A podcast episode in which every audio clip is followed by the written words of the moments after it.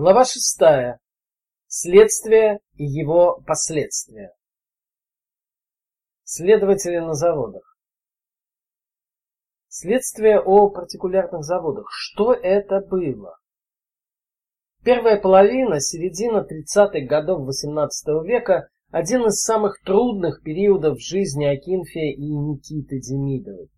Обвинения в преступлениях вплоть до уголовных, расследования, вызванные этими обвинениями, нанесли чувствительные удары по упорным трудом ковавшемуся могуществу рода. Помогая друг другу, жизнь снова их сплачивала. Братья ударом сопротивлялись, с невзгодами боролись. Преодолев трудности, вышли из испытаний окрепшими.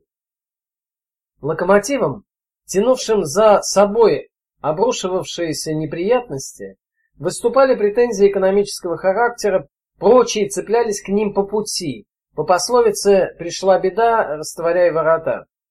Демидовы были далеко не единственными, кому в эти годы, тысяча семьсот тридцать третий — тридцать пятый, их предъявили. Компания, именовавшаяся, одно из названий, следствием о партикулярных заводах, коснулось множества, практически всех владельцев частных металлургических предприятий России. Она состояла из большого числа относительно самостоятельных расследований, которые объединяло стремление чиновников выявить недоплату промышленниками налогов. Наиболее интересны сюжеты, относящиеся как раз к Демидовым, владельцам самых крупных металлургических комплексов страны. Для большинства других заводчиков проверки проходили хотя и нервно, но сравнительно безболезненно. Ревизор приезжал, изучал документы, опрашивал персонал, записывал, уезжал. Позже хозяина оповещали о штрафе, часто большом, но редко убийственном для бизнеса. Демидовскими заводами занимались долго. Выявили факты, позволявшие говорить не об ошибках, о намеренном искажении отчетности. Недоимки и штрафы, насчитанные по результатам следствия, оказались весьма значительными. В ходе следствия заводовладельцев ограничили в перемещении, а позже, когда ограничения сняли, Демидовы и сами не рисковали далеко отъезжать от столиц, где в это время вершилась их судьба. Запустил следствие указ императрицы Анны Иоанновны, данный президенту коммерцколлегии барону Петру Павловичу Шафирову четвёртого августа тысяча семьсот тридцать третьего года. Ему предписывалось провести проверку расчетов металлопромышленников с казной, прежде всего правильности заплаты ими десятинного налога. Он получил двух помощников, только что введенного в штат коммерцколлегии советника Михаила Шафирова, родственника президента коллегии, и асессора Василия Васильева, которым было поручено собирать принадлежащие к тому справки. Так, под началом Петра Павловича образовалось небольшое временное учреждение, в документации именовавшееся «Комиссией о исследовании десятинного сбору с партикулярных железных и медных заводов», проще «Комиссии следствия о десятинном сборе» или совсем коротко «Комиссии следствия о заводах». Для освидетельствования состояния домен и медиплавильных печей намечалась инспекция предприятий. С указом Шафирову императрица подписала инструкцию гвардии Семеновского полка капитану-поручику Саве Кожухову, направлявшемуся для этой цели на уральские заводы. Обследование предприятий Центрального района поручалось Васильеву, также получившему инструкцию и собиравшемуся в Тулу. Михаил Шафиров определялся в Москву проверять уплату заводчиками пошлин, сопряженных с продажей их товара. Здесь была создана контора комиссии. Работа на выезде потребовала немалого времени. Исполнив порученное, ревизоры возвратились в Петербург только в следующем, тысяча семьсот тридцать четвёртом году. Кожухов восемнадцатого мая, Васильев двадцать седьмого октября. На этом активная фаза следствия, посвященная главному вопросу проверки расчетов по десятине, закончилась. Основное, чем по возвращении контролеров занималась комиссия, анализ огромной по объему привезенной ими документации, свыше пятисот тетрадей, подготовка из них экстрактов, а на их основе предложений. Кроме того, проверялись поступившие по ходу проверок доносы, следствие по которым сильно затянулось. Решение вопросов, затронутых следствием, и подготовка по ним указов продолжалась до ноября тысяча семьсот тридцать шестого года. С их оглашением кампанию можно было считать в основном законченной. Не вписались в эти рамки только расследование доносов и, соответственно, исполнение назначенных по ним наказаний. Тульские заботы асессора Васильева. Следователи отправились в путь в августе тысяча семьсот тридцать третьего года. Васильев, приехав в Тулу, начал с завода Акинфея. Он был невелик. Из двух домен оставалась одна. Три молотовых амбара, в каждом по одному молоту и два горна. Основной продукцией было полосное и связное железо, изделия из него. Исполняя инструкцию, Васильев девятого сентября опечатал в заводской конторе все о заготовлении всяких военных припасов указы и заводские книги, и записки, и вексели, и крепости, и приказчичьи счеты, и всякие его партикулярные письма. Сложности возникли с самого начала. Главный приказчик Акинфея, его шурин Семен Пальцов, исчез. Явно, что неспроста. Где он скрывается, сообразил прикрепленный к Васильеву тульский подьячий Яков Самсонов. Пальцова, привезенного под караулом, оставили под охраной во опасение впредь от того следствия по бегу его. Многие объяснения приказчика больше смахивали на увертки.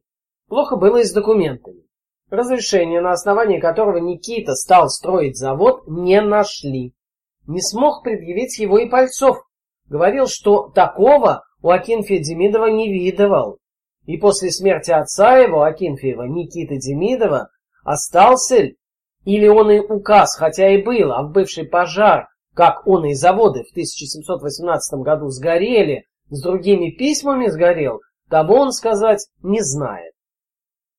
Предоставленные книги текущего учета следователю тоже не понравились. Где чугун указывался по весу без цены, а где без того и другого, чугун порознь званиями часто не разделялся, записывался суммою. Обработать такой материал, чтобы выявить общую картину, было невозможно. Книг за тысяча семьсот двадцатый — двадцать второй годы не явилось вообще, а наличная учетная документация имела большие пропуски. Пальцов отвечал, что сведения за ранние годы можно найти в ведомостях, поданных в Берг-коллегию, что других книг никогда не было, и как их вести он не сведом, да и от хозяина что-то изменить в постановке учета приказания не получал. Вскоре после приезда на ревизора посыпались касавшиеся Демидовых доносы. Интересную информацию дал прежде служивший в провинциальной канцелярии Яков Самсонов. Он же указал на другого потенциального доносчика, Алексея Игнатьева, который может многую интересную тайку знать за Демидовым и за приказчиками его. Кое-что из услышанного от него пересказал. Наводка оставляла правдоподобное впечатление. Игнатьев, поповский сын, в тысяча семьсот тридцать первом году служил у Акинфея приказчиком в Москве. Ему могли быть известны кое-какие секреты хозяина. К Игнатьеву присмотрелись, прислушались.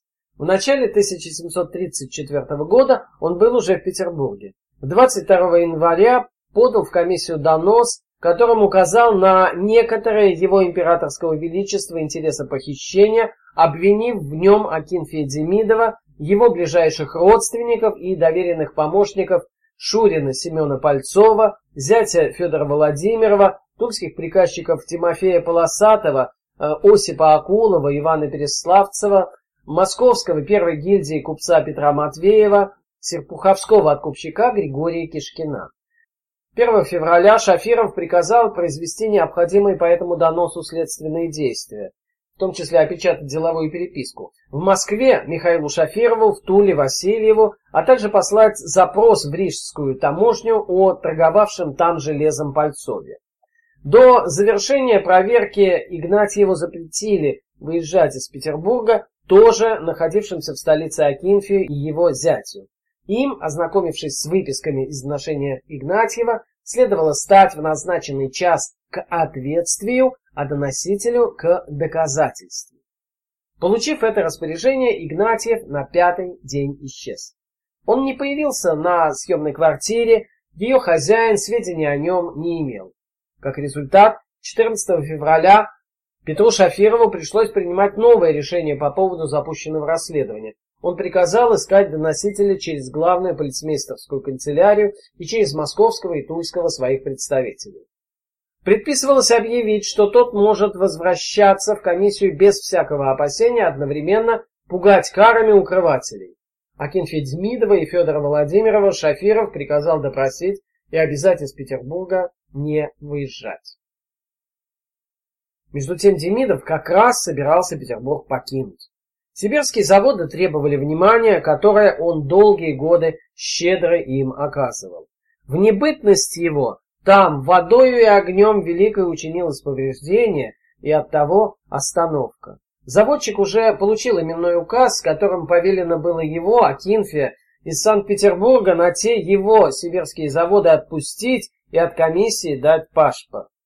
В связи с расследованием доноса Игнатьева отбытие было отложено, доноситель пропал, отъезд отдалился на неопределенное время. седьмого марта Демидов подал в комиссию доношение, в котором сообщил, что допрашиван обстоятельно, что живет сейчас в Петербурге праздно, напоминал, что обязан поставлять казне военные припасы и корабельное железо, пугал, что в небытность, где его не токмо, чтоб те припасы были отправлены, но и в состоянии завода произойдет наивязчее разорение. В общем, просил его из Петербурга все-таки отпустить. Вместо себя он оставлял приказчика, позже обещал прислать другого. двенадцатого марта Шафиров просьбу удовлетворил, приказал Демидова на сибирские его заводы на время отпустить. Теперь выезжать из Петербурга запрещалось приказчику. Демидову же предписывалось к поверенному своему писать почасту, где он обретаться будет. Как видим, Акинфей на десятом месяце следствия обрел, наконец, долгожданную свободу. Обрел, да не полную. Его отпустили не на все четыре стороны, а в конкретную поездку, при этом обязали извещать о местонахождении. Далеко ли он уехал? двадцать шестого августа в письме поверенному сообщил, что обретается в Москве. Доносы на Никиту Демидова. Младшему из братьев Демидовых подготовиться к визиту ревизора помог старший, познакомивший его с копией данной ревизору инструкции.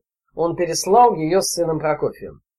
Васильев, отточив мастерство на заводе Акинфея, следствие в отношении заводов его брата начал с того, что попросил представить письменные ответы на пункты. Никита представил, сообщил сведения по истории предприятия, еще кое-что, но некоторые вопросы фактически проигнорировал. По поводу производительности печей простодушно заявил, сколько в выплавках было издомен в каждые сутки, того, где он не упомнит. Васильев понял, что разобраться с положением дел у младшего Демидова будет не проще, чем у старшего. На завода Никитича он прибыл одиннадцатого октября. Предварительно отправил на Дубнинский завод помощника, сержанта Преображенского полка Ивана Трунова. Еще не доехав до места, тот получил донос. В Алексине бурмистр городской ратуши Иван Рыкалов объявил ему о неуплате заводовладельцам таможенных пошлин. Помимо Дубнинского, обследованию подлежал и Брынский завод. Качество нужного следователю контента в полученных от заводчика ответах и тут было ниже критики. Сколько в котором году с начала оного завода поныне в деле было полосного и связного железа, того он сказать не упомнит, для того, что записных книг тому железу у него не было и ныне нет. Понеже де те книги по прошествии каждого года и по счете приказчиков он, Никита, дирал для того, что тому кованому железу записных книг и ведомостей в Верхколлегию не требовано, и указу о присылке того в онную коллегию было не прислано. Сколько в котором году на оных его заводах полосного и связного железа, кому именно продано, Того он сказать не упомнит же, для того, что записок он не имел и в тамошней той продаже не явил. На Брынский завод отправился сержант Трунов. Он опросил. Он опросил там выбранных крестьян, мастеровых людей и подьячего, жившего для всяких заводских записок. На предложение предъявить записные книги выборный Сава Алексеев объявил: по прошествии каждого года означенный хозяин его Никита Демидов и сын его Василий определенных приказчиков считывали, и по счете те книги он и хозяева выбирали к себе, а где девали, того, где он не ведает. Мы уже ведаем, они их дирали. Да, и его, де Савиновы и товарищи его Павловы, всякие записные книги, он, хозяин его, по счете взял к себе же. В это трудно поверить, но на заводе на момент приезда ревизора не оказалось никакой учетной документации, даже книг текущего года. Среди показаний, отобранных Труновым на Обрыне, нет принадлежащих заводскому приказчику. Между тем, Никита его имя, Василий его ранее называл. Это был тульский казенный кузнец Родион Горбунов. На службу тот поступил недавно и прослужил недолго. Его отсутствие объяснил один из допрошенных. В декабре месяце тысяча семьсот тридцать третьего года означенный Горбунов поехал в город Мещовск, из того города бежал. По-видимому, на момент приезда ревизоров Горбунов находился в командировке, плавно переходившей в побег. В том же декабре следователь получил от Горбунова донос. Тот подал его на пути в Москву. Подал тайно, опасаясь расправы. Демидов организовал за ним погоню. Основания для беспокойства у него, безусловно, были. Горбунов сообщил об инструкции Демидова, на основании которой велась подготовка к приезду ревизора. Лично ему он велел показать, что в бытность приказчиком кованого железа было продано пятьдесят пудов, тогда как в действительности, утверждал Горбунов, много больше, пудов пятьсот, причем беспошлинно. Хозяин писал к Лукьяну Копылову, Горбунов называет его главным приказчиком, чтобы он и молотовые мастера кованое железо в своей сказке тоже таили. Исполняя, Копылов учил их сказывать сутайкою о железе, кто и сколько его в неделю делает. Записные книги, принятому от них железу, переписывали с искажением реальных цифр. Подлинные отправили в Тулу, заменив фальшивыми. Нежелательных людей с завода удалили. Предварительное следствие по доносу Горбунова ввел Трунов, вызвавший Никиту Демидова для допроса на съезжий двор. Тот призыв проигнорировал, упрямством своим сказки не дал и без указу сбежал из Тулы на заводы. События разворачивались стремительно. восьмого января тысяча семьсот тридцать четвёртого года Трунов явился в оружейную контору, где объявил возглавлявшему ее капитану Половинкину, что имеет до Родиона Горбунова, ея императорского величества, интересное дело, и потребовал его от нападающих на него всякого чина людей охранять и никакой напрасной страсти не допускать.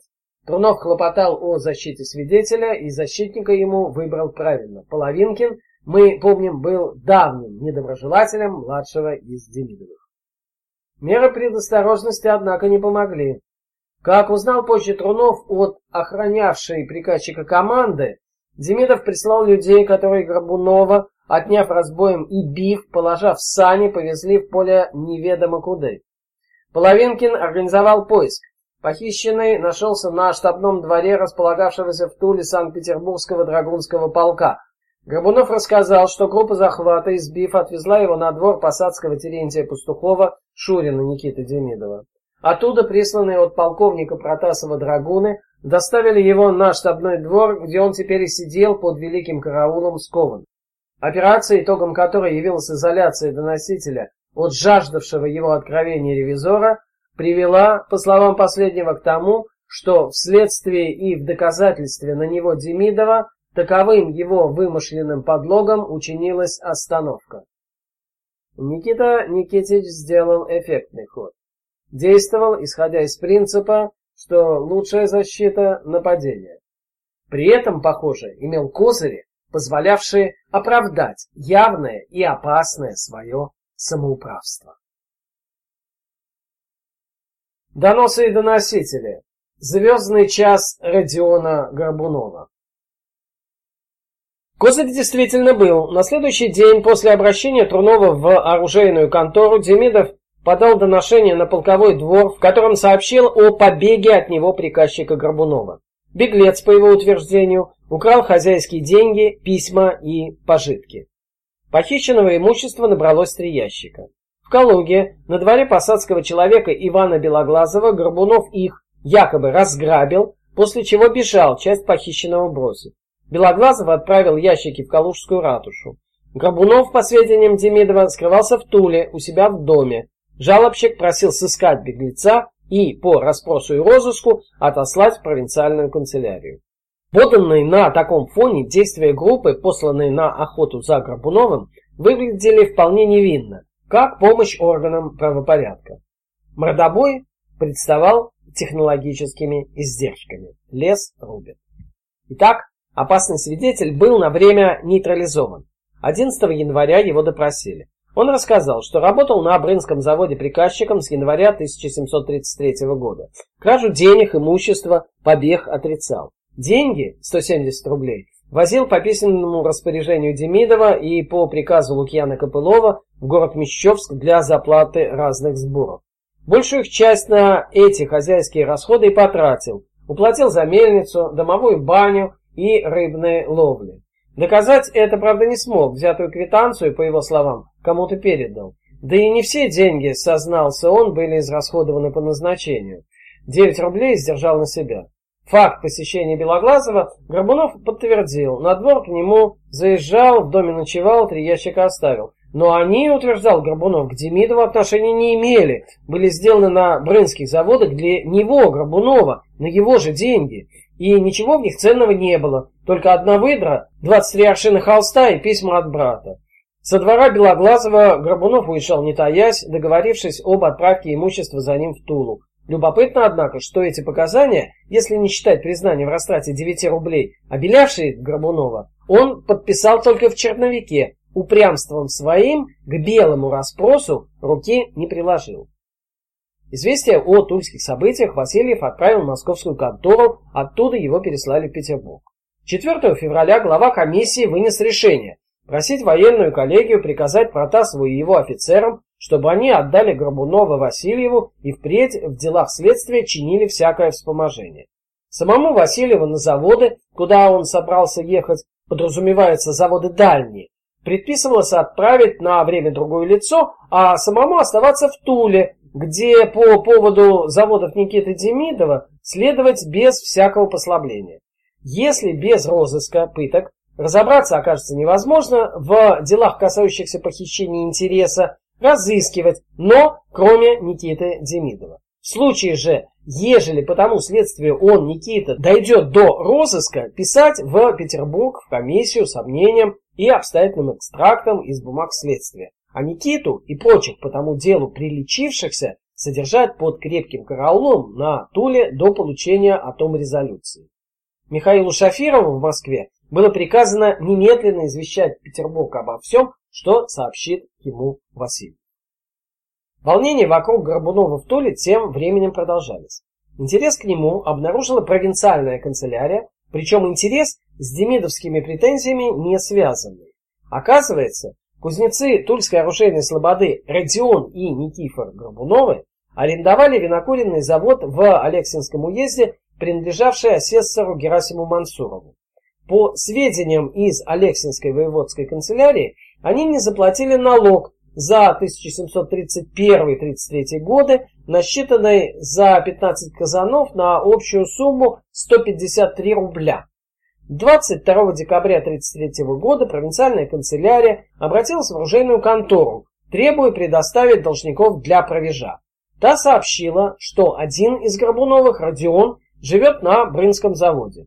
Канцелярия решила действовать через заводовладельца, сыскать Никиту Демидова и потребовать от него поставки Горбунова.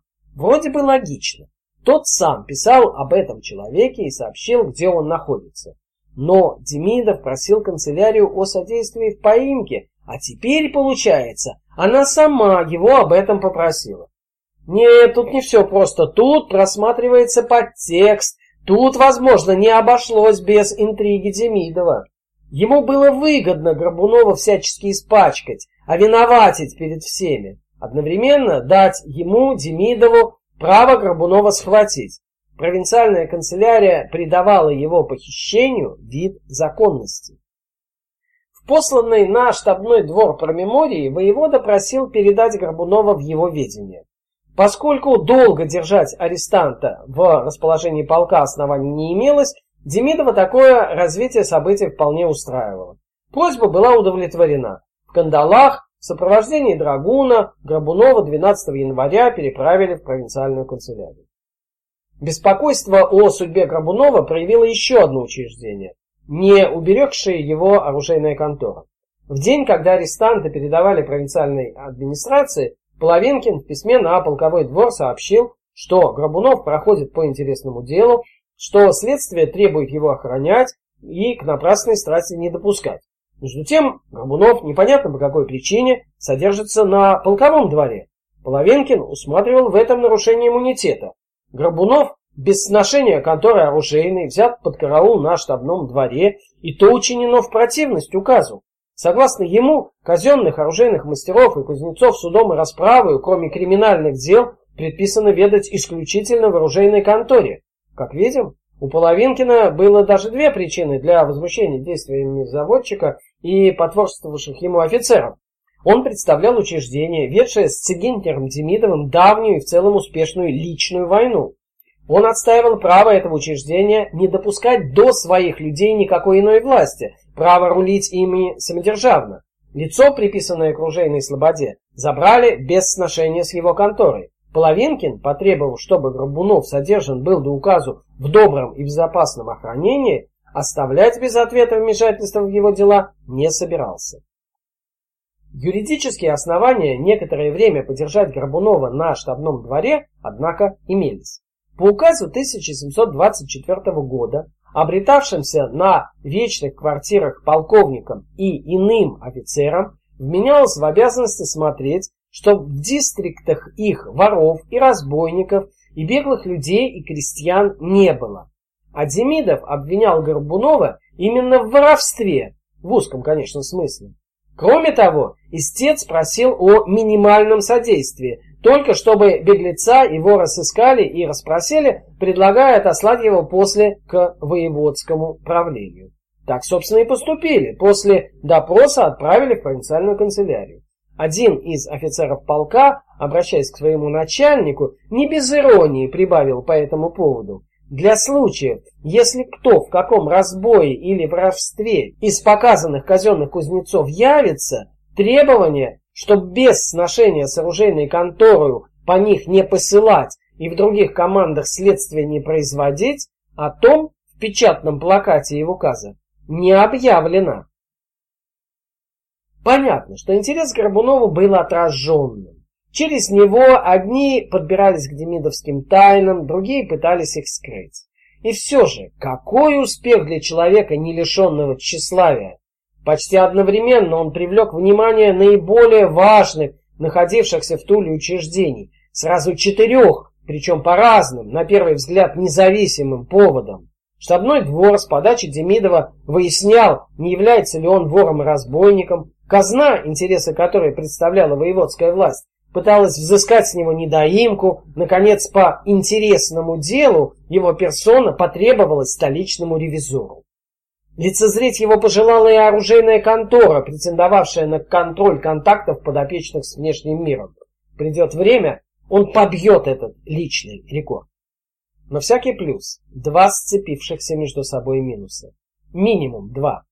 В истории с Горбуновым минусы выстраиваются в очередь. Общий прогноз негативный. Демидов преследовал Горбунова якобы за кражу. Но и у того были козыри в рукаве. Бригаде Васильева он сообщил пока не все, что могло бы ту заинтересовать. Позже, кивая на еще одного фигуранта этого дела, канцеляриста Самсонова, он заговорит еще и о подкупе должностного лица. Истинность своих слов попытается доказать Петербург. Между тем, следствие выявляло все новые противозаконные действия Демидова. Оказалось, он угрожал физической расправой, тянуть жилы и клещами выбрать ребра, Тем из своих мастеровых, кто не скрыл правду от ревизоров, одного даже избил. Девять наемных работников из правдолюбов отправились жаловаться в Москву. Ходаков нагнали и, задержав шестерых, выставили им ведро водки, дали денег, все с той же целью – заставить изменить первоначальные показания. Слухи о проблемах, возникших у Никиты Демидова, несомненно, долетели и до горного управления. Отношение к нему там менялось. Получалось, что за порядок в платеже десятины отвечал тот, кто сам, возможно, был нечист на руку. Вспомнили про старые просьбы Демидова об отставке, последняя из которых была подана седьмого февраля тысяча семьсот тридцать четвёртого года. Заменить его было, однако, непросто. Требовался человек, хорошо разбиравшийся в предмете и обладавший подходящим складом характера. На подбор ушло семь месяцев. Наконец, московская контора коммерц-коллегии отправила в головное ведомство доношение, в котором, прописав все резоны и сославшись на присутствовавший в демидовском патенте на дворянство запрет быть при делах помимо заводов, предложила назначить в Тулу на место Никиты Демидова прапорщика Меркула Фелисова. Последний имел некоторый опыт, недавно посылался коммерц-конторой в Киевскую и Белгородскую губернии и в малороссийские города для сбора там десятой доли с производителей селитры и коричного железа. Коллегия с предложением согласилась, и Фелисов стал собираться в новое путешествие по казенной надобности. Почти весь тысяча семьсот тридцать четвёртый год Васильев выяснял факты и составлял из них экстракты. Расследование дел на заводах Центра Европейской России потребовало года и трех месяцев работы, больше, чем такая же работа на уральских заводах. Смерть Татьяны Демидовой. В том же тысяча семьсот тридцать четвёртом году в семью Никиты Никитича Демидова пришла беда. Неожиданно заболела дочь Татьяна. Больную исповедал ее духовный отец, священник Николо-Зарецкой церкви Иван Федоров. Святых тайн приобщил священник того же храма Трофим Акимов. девятнадцатого августа она скончалась. Тело еще не было предано земле, когда некто объявил архимандриту Тульского предтеченского монастыря Дионисию, протопопу Успенского собора Михаилу Никитину и попу Петру Петрову, что Татьяна умерла не своей смертью, была убита отцом. Соответствующие доношения были поданы тульскому воеводе полковнику Сергею Шишкову, на штабной двор и в Московскую комиссию следствия о десятинном сборе контору. Человек, пополнивший и без того изобильный список подозрений в адрес Никиты Демидова подозрением в уголовном преступлении, в документах следствия о заводах назван бывшим на заводах его подьячим Василием Пономаревым. Тульские жители Тимофей Латов и Василий Пономарев служили на Брынском заводе Никиты с самого его пуска, были у заводских записок подьячими. Пономарев проработал шесть лет, и лишь в тысяча семьсот тридцать третьем году, в октябре, на его место пришел москвич Иван Васильев. Аонова, де Пономарева, хозяев его с Аонова заводу сослал. Работая на Демидова, подьячий, несомненно, узнал о нем немало такого, о чем следовало помалкивать. Будучи с завода сослан, в смысле изгнан, из-за чего узнаем позже, вскоре объявился благодаря доносу Горбунова. Тот донес, что Демидов наряду с фальшивыми письмами на Брынь к Лукьяну Копылову прислал в цидулках на особливых листах шестнадцать пунктов, как кому во время следствия сказывать и о том всех научать, в том числе и оного подьячего Пономарева. Последний при допросе существования пунктов в цидулках подтвердил, то письмо он, Копылов и доноситель Горбунов, и он, Пономарев, читали. Горбунов, обличая Демидова, подтверждение своих слов и на Пономарева сослался. Но подьячий Иван Васильев, тоже вроде бы свидетель, он якобы копировал злосчастные пункты, на очной ставке с Горбуновым его утверждение опроверг. Да, пункты переписывал, но не с письма Демидова, а со слов самого же Горбунова. И он и пункты, подлинно ли онова Демидова к помянутому Копылову были присланы, и этого следователь установить не смог. Пономарев при разбирательстве с пунктами проходил свидетелем. Лично к нему претензий не было. Тем не менее, он и еще пять человек были отправлены в московскую контору комиссии следствия о десятинном сборе, куда прибыли двенадцатого июня. После случая с похищением в январе Горбунова держать важных свидетелей в Туле асессор под свою ответственность опасался, но считал при этом возможным, если те сыщут знатные и добрые поруки, отпустить их на расписки. Такой вариант устраивал и контору. По получении поручительств московских купцов Пономарев был для пропитания отпущен домой в Тулу. Во все тульские учреждения, которых это касалось, были посланы указы, чтобы ему до решения дела напрасных никаких обид и нападков и утеснений чинено не было. Видя, что Демидова, несмотря на атаки, без участия местных властей из болота постепенно выкарабкиваются, Пономарев копил озлобление против тех и других. Мотив посчитаться с Никитой у него был. Совсем недавно, в тысяча семьсот тридцать третьем году, Никита приводил Пономарева в провинциальную канцелярию к розыску за побег и кражу денег. Вот, видимо, и причина, почему хозяин сослал своего сотрудника, бессменно работавшего у него с основания Брынского завода. Грезивший о реванше Пономарев мог рассказать следователям много интересного о порядках на Демидовском заводе. Но, как показал опыт Горбунова, сказанное нужно было доказывать. Надежных же доказательств ни тот, ни другой, похоже, не имели. Смерть Татьяны Демидовой и нечто, может быть, серьезное, ставшее ему о ней известным, вытащили Пономарева из засады, в которой он отсиживался в ожидании часа. Час, как ему показалось, пробил. Но местные духовные власти к Василию не прислушались.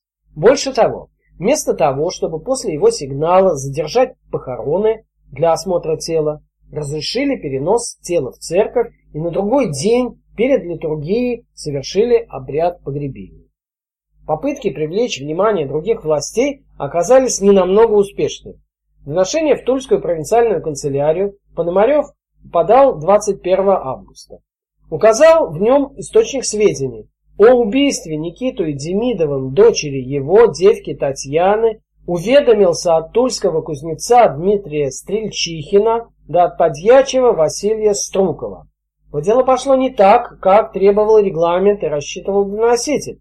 Воевода осмотреть дело через искусных женщин не приказал, с допросами Стрельчихина и Струкова не поспешил, одного допросил две недели спустя, другого еще позже. Демидова вообще не допрашивал, лишь принял от него через месяц челобитную, по которой действий не предпринял. Самого доносителя держал в тюрьме в цепи и железах, определив, наконец, приговором, чтобы его за неправый донос наказать публично кнутом. И это всего десять дней спустя после получения прямого указа о его защите. Отметим, однако, что основания не поверить Пономареву у воеводы были, причем те же, которые смущают нас. Он знал, что у Пономарева имелся мотив вредить бывшему работодателю. Никита поймал его на краже. Вот, решил воевода, он и затаил на него злобу. Обвинение счел поклепом, обвинителю назначил наказание. Но, готовясь привести приговор в исполнение, провинциальная канцелярия вспомнила о полученной из Москвы охранной грамоте Пономареву и осознала, что находится в непростой ситуации. Указ из конторы комиссии следствия о заводах требовал никаких обид и нападков и утеснения Пономареву не чинить. Намеченное наказание подпадало подо все в этом списке. В голову пришел оригинальный выход. двадцать второго ноября тысяча семьсот тридцать четвёртого года московская контора получила из Тульской канцелярии доношение о произведенном ею расследовании с заключением, что по следствию де за ним Демидовым никакого смертного убийства не явилось, и решением за ложный его, Пономарева, донос учинить наказание, бить кнутом публично. Далее предлагалось, чтобы наказание учинено было от вышеозначенной московской от комиссии контор. Понятно, что комиссия без надобности облачаться в кафтан экзекутора не захотела. двадцать третьего декабря Петр Шафиров приказал напомнить Тульской канцелярии, что дело по обвинению Пономарева начато и закончено ею, канцелярией, и что назначенное наказание она по правам исполнить может.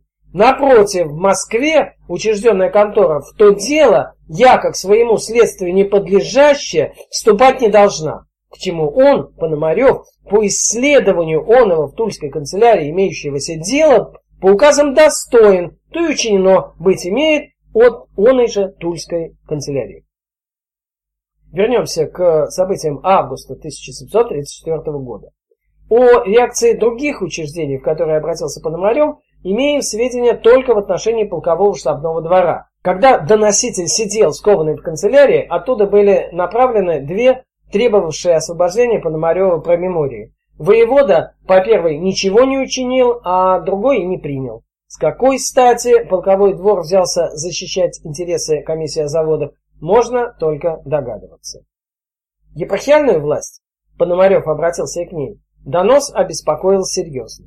Епископ Коломенский Вениамин потребовал разъяснений от архимандрита Дионисия. Тот ответил, что тело покойной не осматривал, доверившись словам священникам.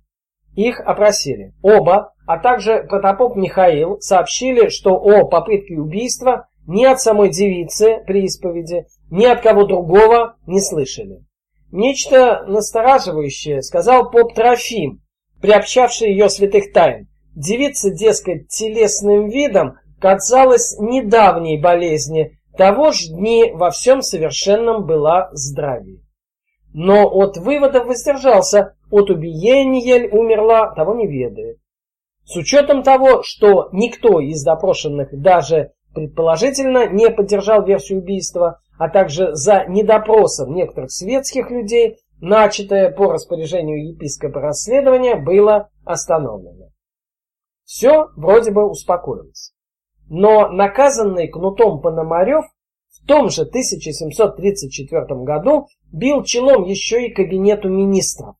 Дело, произведенное в провинциальной канцелярии, решено в противность указов, и ему наказание учинено напрасно. Слабый его голосок был услышан и сочтен достойным внимания. Кабинет в следующем тысяча семьсот тридцать пятом году решил в нем основательно разобраться, для чего послал в Тулу облеченного полномочиями капитана лейб-гвардии Преображенского полка Федора Лаврова. О сделанных им открытиях позже. Не приходится сомневаться, что слухи и догадки, которыми обросла смерть Татьяны Демидовой, бурно обсуждались тульскими обывателями.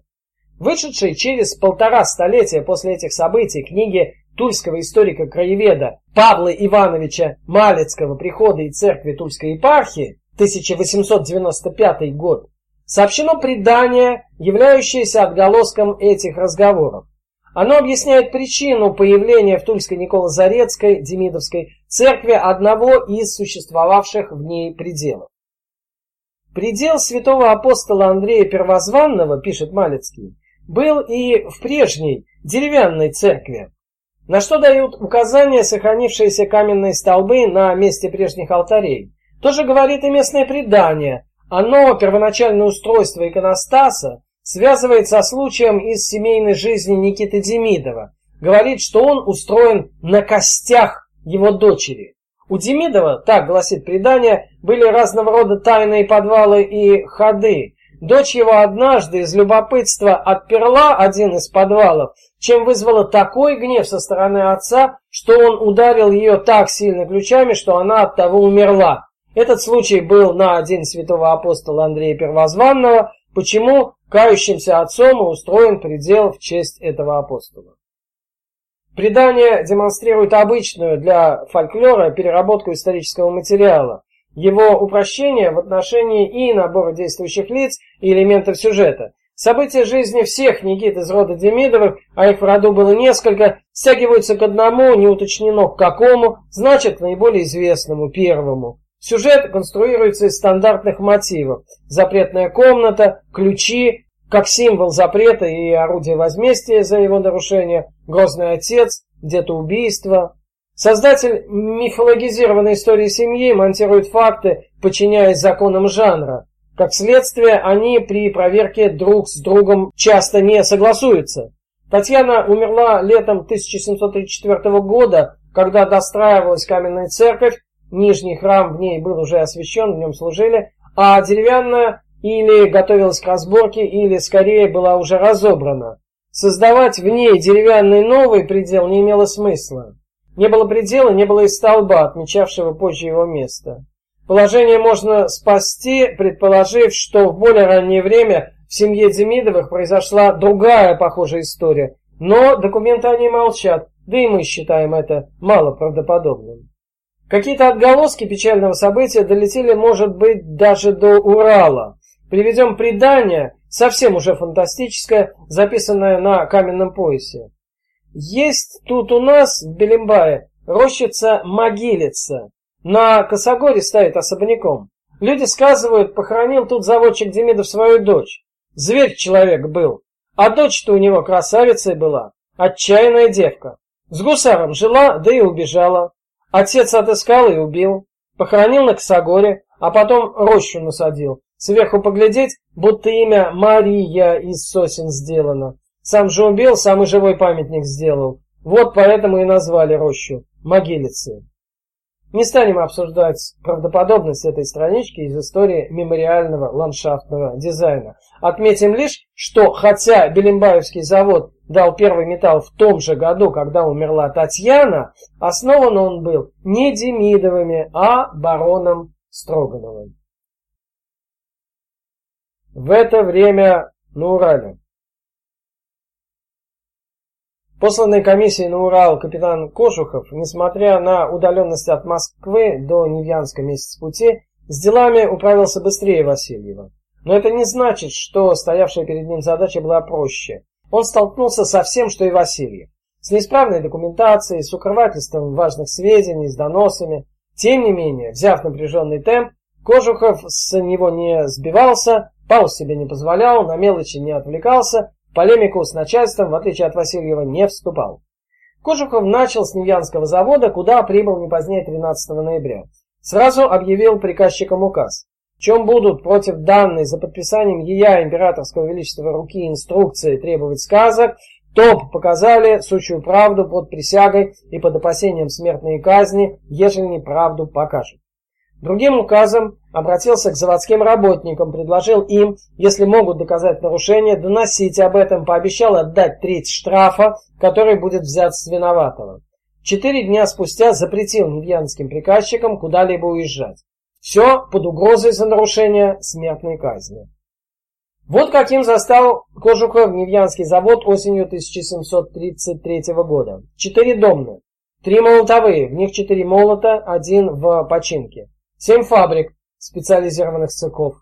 В двух били кровельные доски, в них же делали уклады малой крицы, которые шли на тонкое указное железо. Якорная фабрика, фабрика, на которой резалось и плющилось железо. Фабрика, колокола медные льют. Фабрика, где лудили жесть и кровельные доски. Пильная мельница, посудное, медь и железо, производство. Довольно внушительно, особенно если помнить, что домны, кроме своих молотовых, снабжали чугуном два передельных завода. Здесь же, на старом заводе, находился центр управления всеми уральскими предприятиями Акинфея Демидова. Кожухов действовал по инструкции, опечатал книги, затребовал документы, подтверждающие законность владения предприятием, начал допрашивать персонал. Уже пятнадцатого последовало первое объявление, так в документе вежливо именуется донос, внесшее в рутинную работу бодрящую интригу.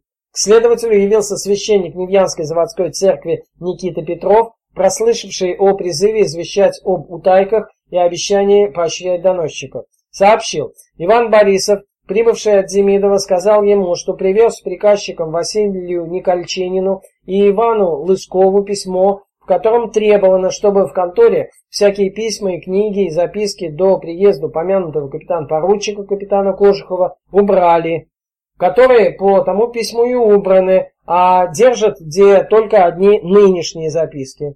Служителей, состоявших у записок, приказчики из конторы выслали. Вот оно как. Едва в Петербурге определились, кто, куда, с каким заданием поедет, а Акинфи обо всем уже знает, уже посылает своего гонца, минимум на полтора месяца обгоняющего правительственного чиновника. У посланца приказ скрыть часть информации, распоряжение доставлено, времени подготовиться достаточно. Если бы не болтливость гонца, и что он полез к попу с откровениями, не знал, в чем каяться на исповеди, и несклонность к доносительству невьянского священника, операцию «Тайный архив» Акинфея Демидова вполне возможно удалось бы сохранить в тайне. Кожухов стал разбираться. Допросил Юшева, такую фамилию носил Иван Борисов. Тот подтвердил. По приезде вручил приказчикам пакет с письмами и указами, объявил о предстоящем приезде Кожухова и передал словесное распоряжение убрать из конторы книги, письма и записки. Никольченин ото всего отперся, о переносе архива ничего не знает, контору содержат Лысков и Степан Густамесов. Допросили Степана. Когда прибыл гонец, он находился в Екатеринбурге, куда ездил для платежа пошлин. Что книги и письма убрали под церковь, узнал по возвращению от приказчика Ивана Леонтьева. А с кем и кто носил, и по письмуль, э, також и о приезде капитана-поручика, господина Кожухова на онные заводы, он, Густамесов, ни от кого не слышал. Итак, обнаружилось место схрона, церковный подклет. Но, по словам Густамесова, архив перенесли туда не весь. Часть его сравнительно недавно покинула Невьянск. В августе к Акинфею отправились подьячий Борис Загребаев и Елизар Миронов. По адресованному Загребаеву письму они забрали из конторы какие-то книги и письма и повезли их к господину их. На следующий день допросили приказчика Ивана Медовщикова. Он сообщил, книги, уложенные в сундуки и ящики по приказу Ивана Леонтьева, разместили в подцерковье он и казанец Иван Акимов. Отвлекшись на время от этой истории, заметим, что заваривший кашу невьянский священник Никита Петров объявлением о спрятанном архиве недовольствовался. Развивая успех, он объявил за собою слово и дело важное на четырех городских жителей, в том числе на Гаврилу Семенова и Тимофея Казьмина, о которых еще вспомним.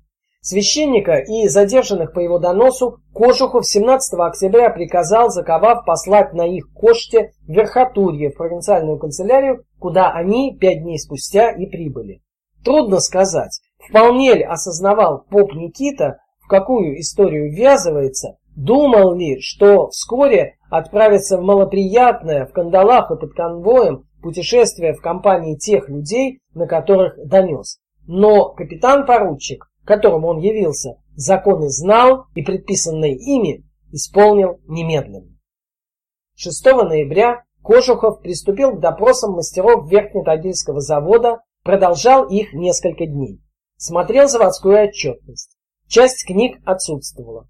О выплавке чугуна с тысяча семьсот двадцатого по тысяча девятьсот двадцать третий год вообще никаких записок на обоих заводах отыскать не удалось.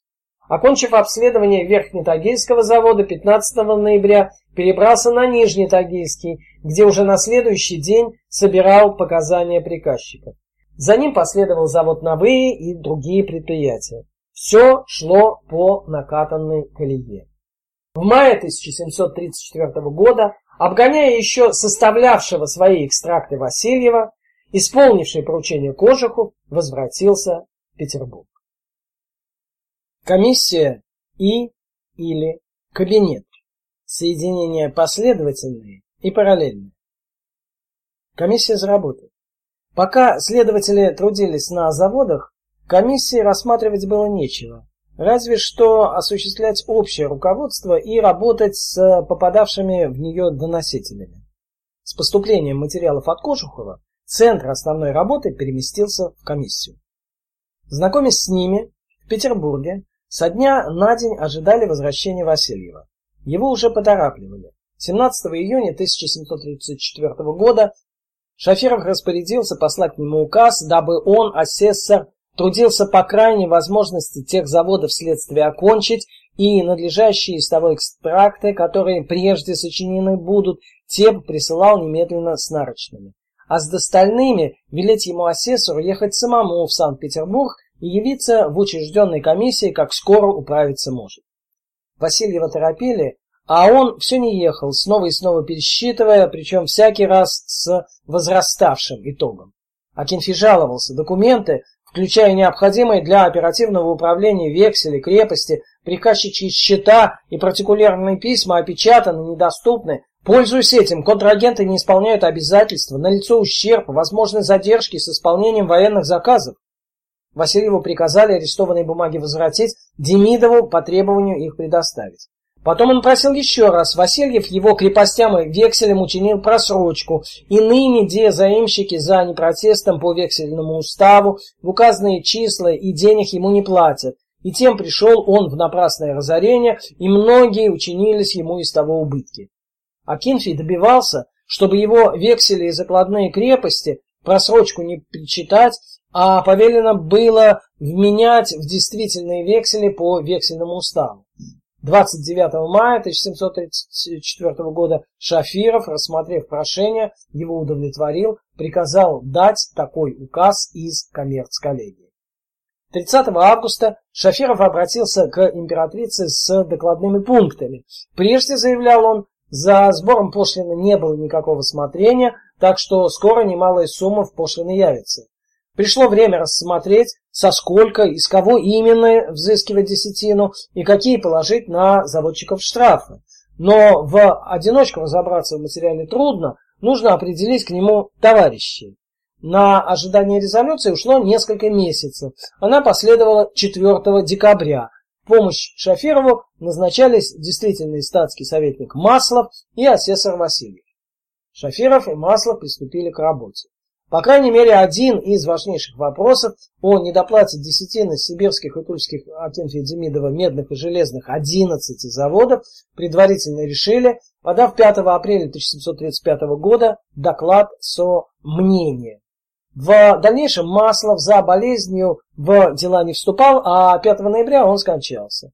Пока Маслов болел, Шафиров делами по комиссии себя тоже не обременял, прикрываясь тем, что тех дел один решить без указу не мог. пятнадцатого ноября он потребовал от кабинета министров резолюции, кому те дела оканчивать. Ответа пришлось ожидать четыре месяца. Решение состоялось двадцать третьего марта тысяча семьсот тридцать шестого года. Теперь в качестве помощников Шафирову предписывалось принять вице-президента и членов присутствия коммерц-коллегии. Работа, хотя и между прочими текущими коллежскими делами, снова пошла. Капитан Лавров или смерч над Тулой. Перенесемся опять в Тулу, которую мы покинули летом тысяча семьсот тридцать пятого года. Разбирательство по вопросам, ради которых затевалось следствие, близилось к финалу. Асессор Васильев работу сворачивал, но дела, заведенные по доносам, были от завершения еще далеки. Не успевшая позабыть Васильева Тула была взбудоражена приездом нового следователя, присланного от кабинета капитана Федора Лаврова. Следы его деятельности обнаруживаем с сентября тысяча девятьсот тридцать пятого года, но, возможно, появился он здесь раньше. Прибыв, разбирался с какими-то непорядочными поступками, касавшимися Половинкина, отправлял в кабинет ведомости оружие, но занимался и другими, куда более интересными нам сюжетами, а именно связанными с Пономаревым, Самсоновым, Копыловым. В конечном счете, с Демидовыми. Общаясь с провинциальной канцелярией, Лавров ссылался на именной императорский указ, содержание которого в переписке не раскрывал. Единственное, что конкретно из него сообщил, что ему поручено, отыскав, рассмотреть и о всем исследовать дело якобы о смертном убийстве девки Татьяны. Работал при этом не только с донесшим об этом Пономаревым, но также с Самсоновым и Копыловым. Это позволяет предположить, что ему поручили доискаться до истины еще по одному важному обвинению по поводу взятки, якобы полученной Петром Павловичем Шафировым. Подробности об этом ниже. Не удостоить вниманием Самсонова Лавров просто не мог. Не будучи ключевой фигурой, он имел отношение чуть ли не ко всему. Возможно, он заинтересовал Лаврова в связи с тем, что когда-то показал на Игнатьева, то есть фактически по делу Акинфея, или по Горбуновскому доносу, очернявшему обоих, но больше Никиту, или, наконец, что он входил в круг лиц, привлеченных к расследованию обстоятельств смерти Татьяны Демидовой. Месяц спустя после ареста Самсонова, выжав из него, что тот знал, Лавров в конце октября явился в провинциальную канцелярию. Сославшись на именной указ, потребовал выдать к переследованию вершенное дело якобы о смертном убийстве девки Татьяны. Получив, унес и вскоре известил кабинет, что обнаружил по нему непорядочное следствие и неисправность. Оттуда тринадцатого ноября потребовали экстракт о непорядках и копию указа о наказании Пономарева. К тому времени, когда эта бумага пришла в Тулу, лавровское следствие значительно продвинулось. Посланные капитаном солдаты восьмого ноября арестовали секретаря канцелярии Николая Семенова, канцеляристов Ивана Гостеева и Романа Никитина. Позже прибавили к ним подканцеляриста Максима Викулина. Большинство из задержанных оказались причастны к делу о смерти девицы Татьяны. Заметим, что по действовавшим правилам секретарей и повыдчиков, не приняв от них правление их дел по описи, отрешать от работы было запрещено. Лавров запрет игнорировал. Кроме того, дело изъял и служащих арестовал без всякого письменного виду. Между тем, по июльскому того же года указу это тоже не разрешалось, причем о нарушителях предписывалось сообщать в кабинет министра. Отсутствие чиновников тормозило дело производства. В отправлении всяких требуемых по силе присланных указов и в сочинении ведомостей, и счетов, и всяких дел учинилась немалая остановка, о чем провинциальная канцелярия неоднократно напоминала Лаврову. В его ответе спокойствие, за которым и уверенность в своих силах, и убежденность в праве обходиться с законами по усмотрению. Дело взято по силе имеющегося у меня именного указу, по которому и следуется. И приличившиеся по тому делу секретари канцеляристы взяты и содержатся под караулом до окончания. А из них, ежели последствия важности какой не будет, тогда и без требования провинциальной канцелярии освобождены будут. А чтобы о том деле, о приличившихся к следствию, иметь с канцелярией письменную пересылку, о том в оном указе не изображено. Что же раскапывал Лавров, без малого месяц потративший на допросы очные ставки? Предполагаем, что часть времени поглотило расследование заинтересовавшего его сообщения Ивана Гостеева. Тот рассказал о подмене важной бумаги, касавшейся дела о якобы убийстве, присланный из Тульского архиерейского приказа в провинциальную канцелярию промемории, в которой, помимо прочего, было написано, что тело умершей Татьяны не было посыпано перстью землей. Для чего это было отмечено в данном документе и какую реакцию читателя предполагало, подлинно нам неизвестно. А вот ознакомившийся с ним Демидов испугался, засуетился, заподозрил или ему подсказали бомбу замедленного действия. Указание на отклонение от общепринятого церковного обряда могло вызвать подозрение в ортодоксальности православия его участников. Насколько это было близко к истине, здесь не важно. Важно же, что сомнений в правоверии допустить было нельзя. Демидов упросил воеводу и секретаря Николая Семенова переписать промеморию. По их приказу это было сделано под канцеляристом Максимом Викулиным. Опасное место предстало в ней отредактированным. Мертвое тело оказалось, чем надо, посыпано. Подлинный документ был изодран Романом Никитиным. Лавров с провинившимися канцеляристами разобрался и, взяв с них подписки о невыезде, отпустил по домам. пятого декабря Викулина, через несколько дней и остальных. Самсонов, проходивший сразу по нескольким следственным сюжетам, несмотря на хлопоты провинциальной канцелярии, продолжал оставаться под стражей даже и в январе следующего, тридцать шестого года. Освобожденных же ждали наказания, назначить которые предстояло кабинету министров. Словно смерч пронесся Лавров над сонной Тулой. Погибших, к счастью, не было, но скольких вихрь напугал, сколько добра переломал. Многие детали следствия, которые проводил Лавров, остаются пока неизвестными. Размышляя о нем, пытаемся связать его нити, объяснить действия, невольно спотыкаемся при этом о фигуру Горбунова. Опережая события, отметим здесь, что именно в сентябре тысяча семьсот тридцать пятого года он зачем-то посылался кабинетом министров в Тулу. Посылался и поехал, даже не уведомив разбиравшуюся с его доносами комиссию о заводах. Появившись в ней Много месяцев спустя он сообщил об этой поездке, но цели ее не назвал, сказал только, что о возвращении известил кабинет и теперь ждет его решения. Невольно приходит на ум, что Горбунов или ехал с Лавровым, вот почему так резко перестал появляться в комиссии, посадили на подводу и в путь, или независимо от него, но по тому же делу.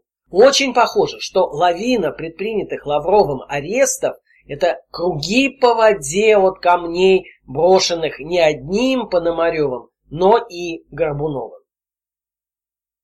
Несколькими названными им тульскими жителями Лавров занялся очень плотно.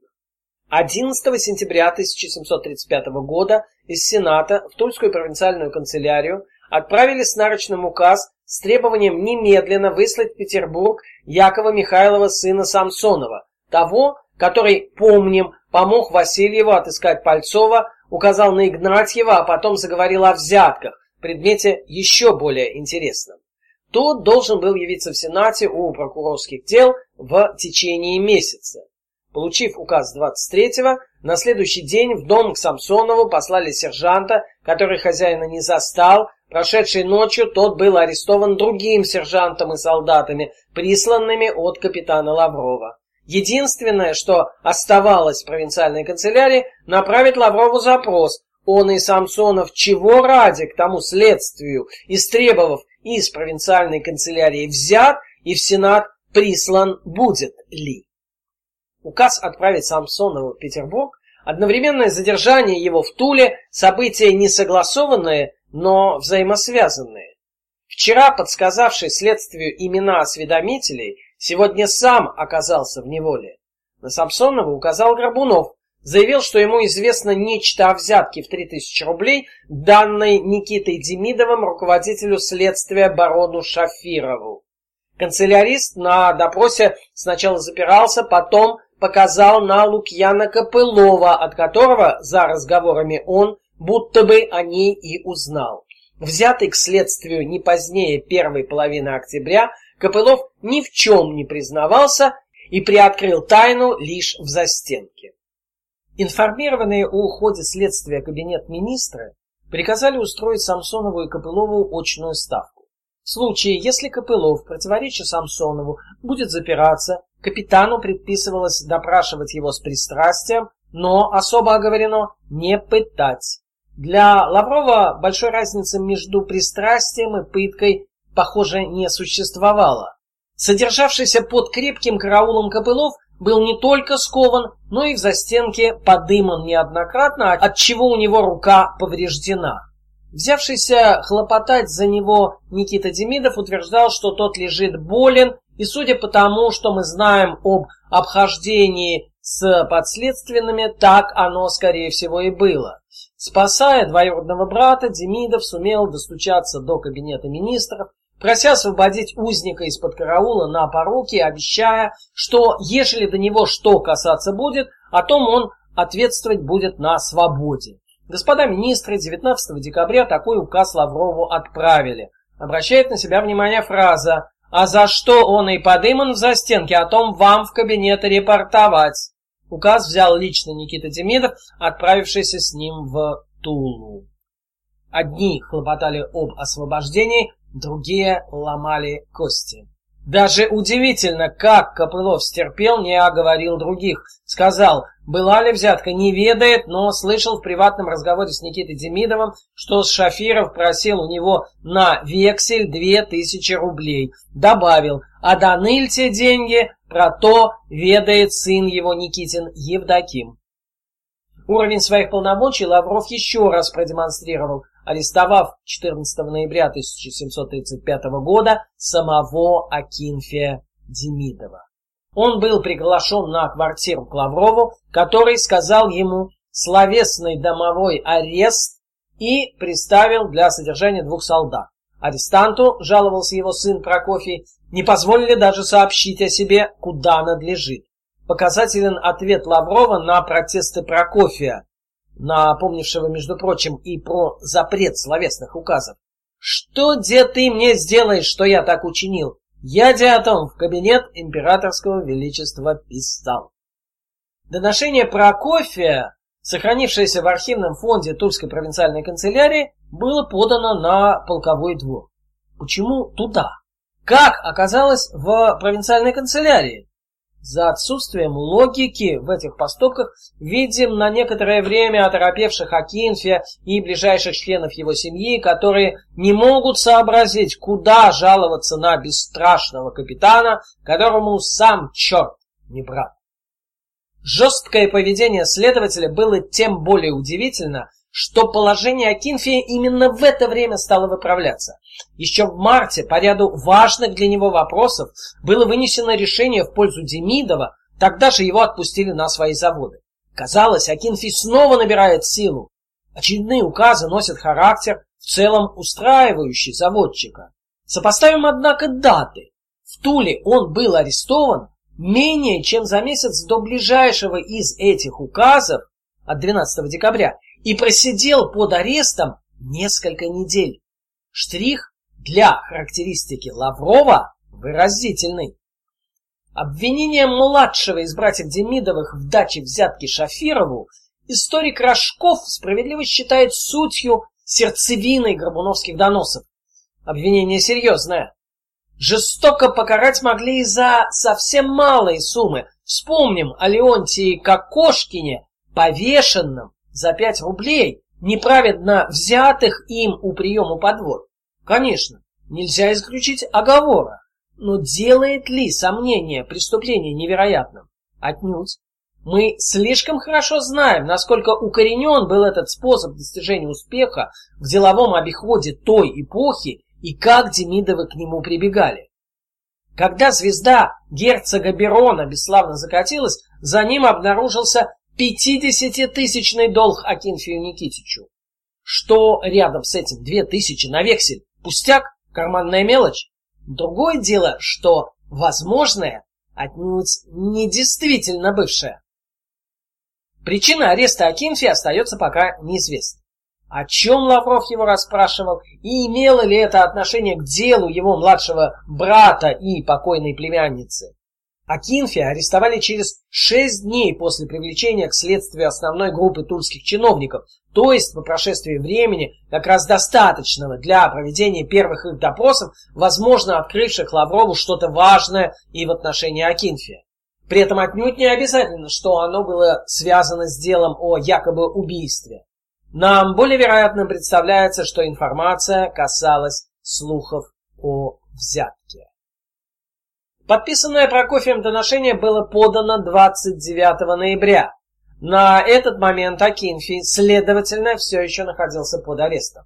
одиннадцатого декабря в журнале Кабинета министров записано: в Тулу к Лаврову послать указ, чтобы Акинфея Демидова, взяв у него реверс, отпустил в Санкт-Петербург. Из текста неясно, оставался ли в это время Акинфей еще под арестом, но очевидно, что на тот момент распоряжался его передвижением Лавров. Восемь дней спустя последовал упоминавшийся указ ему об освобождении Копылова. двадцать восьмого декабря среди бумаг, поступивших в кабинет, записано: «Доношение лейб-гвардии капитана Лаврова о получении указа о подписке Акинфея Демидова, чтоб ехал он прямо в Санкт-Петербург». Опираясь на эти даты, можно предположить, что Акинфей был освобожден девятого или десятого декабря.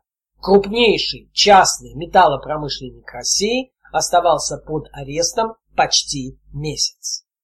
Кстати, почему оказался схвачен именно он, а не его младший брат? Ведь показания Копылова касались в первую очередь не Акинфея, а Никиты. Выскажем два соображения.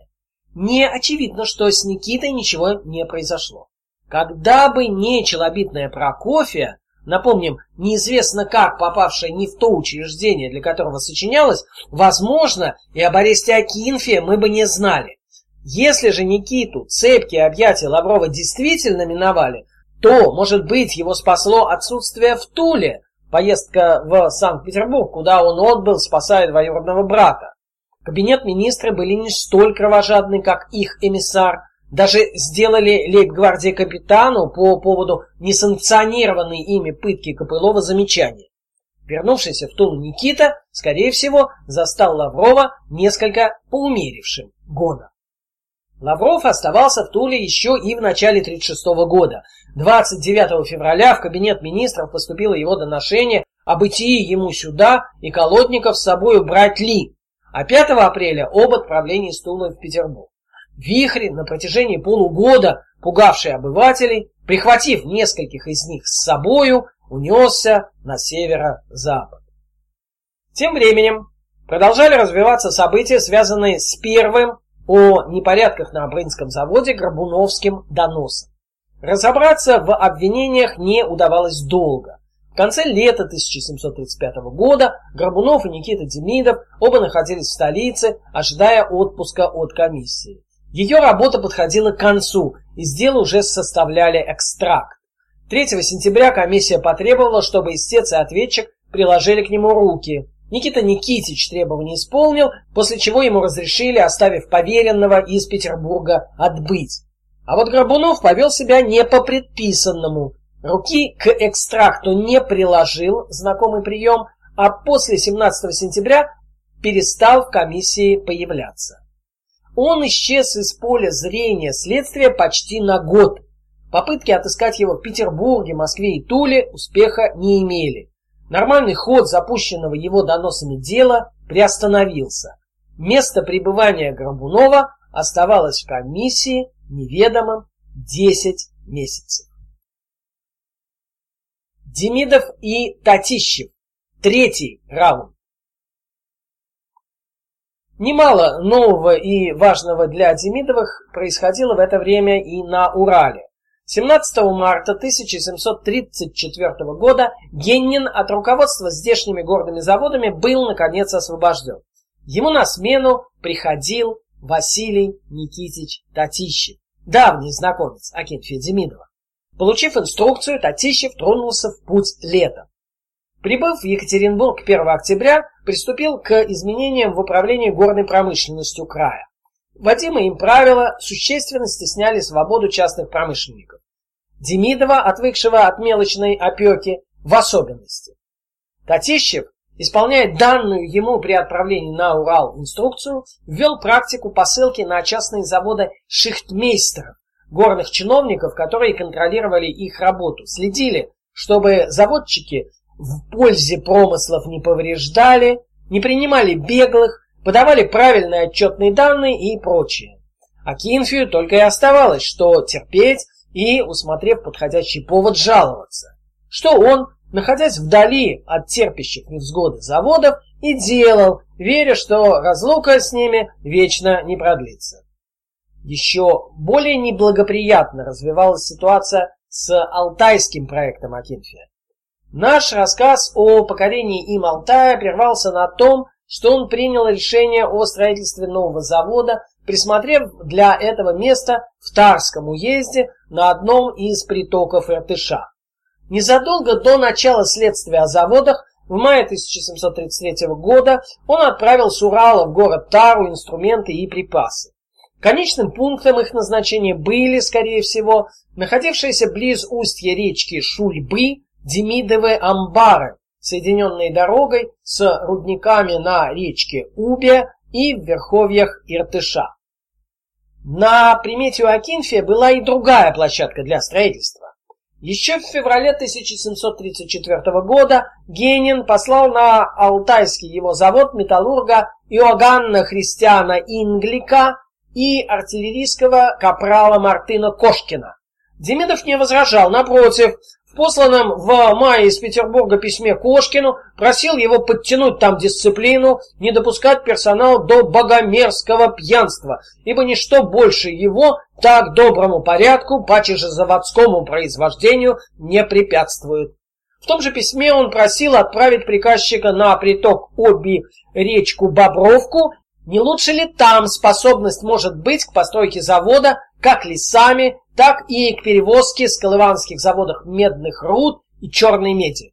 Акинфий, вероятно, знал о значительном лесном массиве, подходившем к Оби как раз в этом районе. Туда съездили.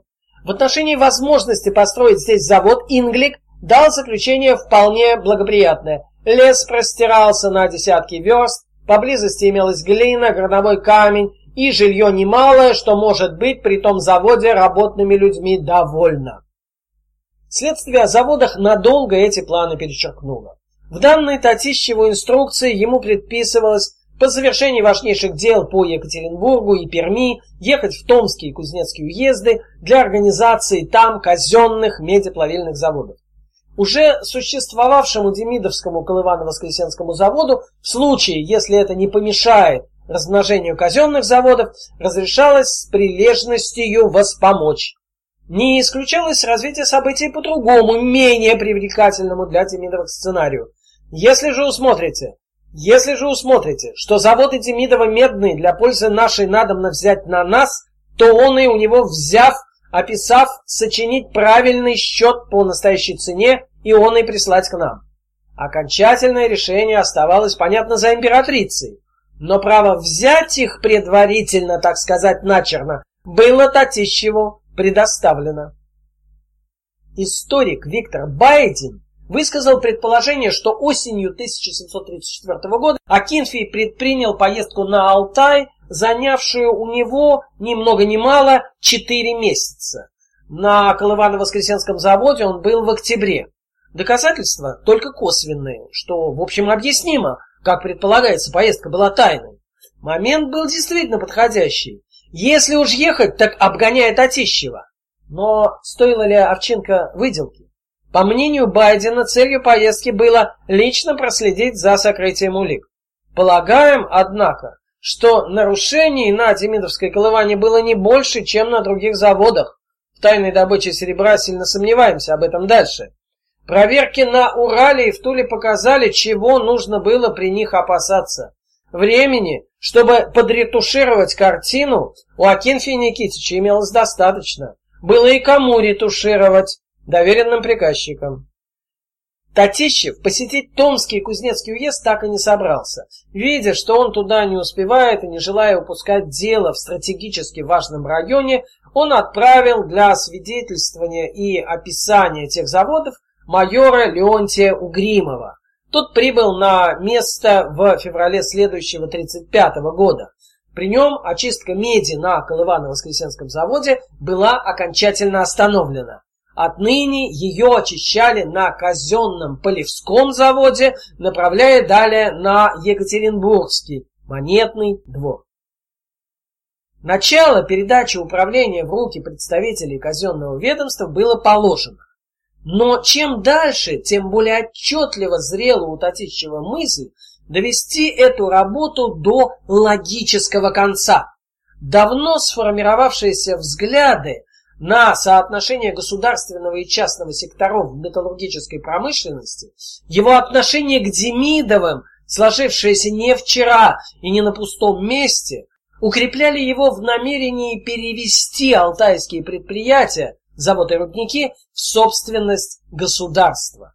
Руководимое им правление сибирских заводов тридцатого июня принимает принципиальное решение – послать Угримову приказ, он и заводы ему, Угримову, иметь как казенные. Это, конечно, еще не изъятие в чистом виде, но уже лишение частного лица важнейшего элемента права собственности – права распоряжаться имуществом. Вслед за этим Татищев предпринимает следующий шаг – посылает на Алтай дополнительную команду офицеров. По прибытии их на завод в сентябре создается специальный государственный орган для управления горно-металлургическими предприятиями Юга Сибири – Томское и Кузнецкое горное начальство. Местом его пребывания определяется Демидовский Колывано-Воскресенский завод. Торжество Демидовых. От десятины к доменному обложению.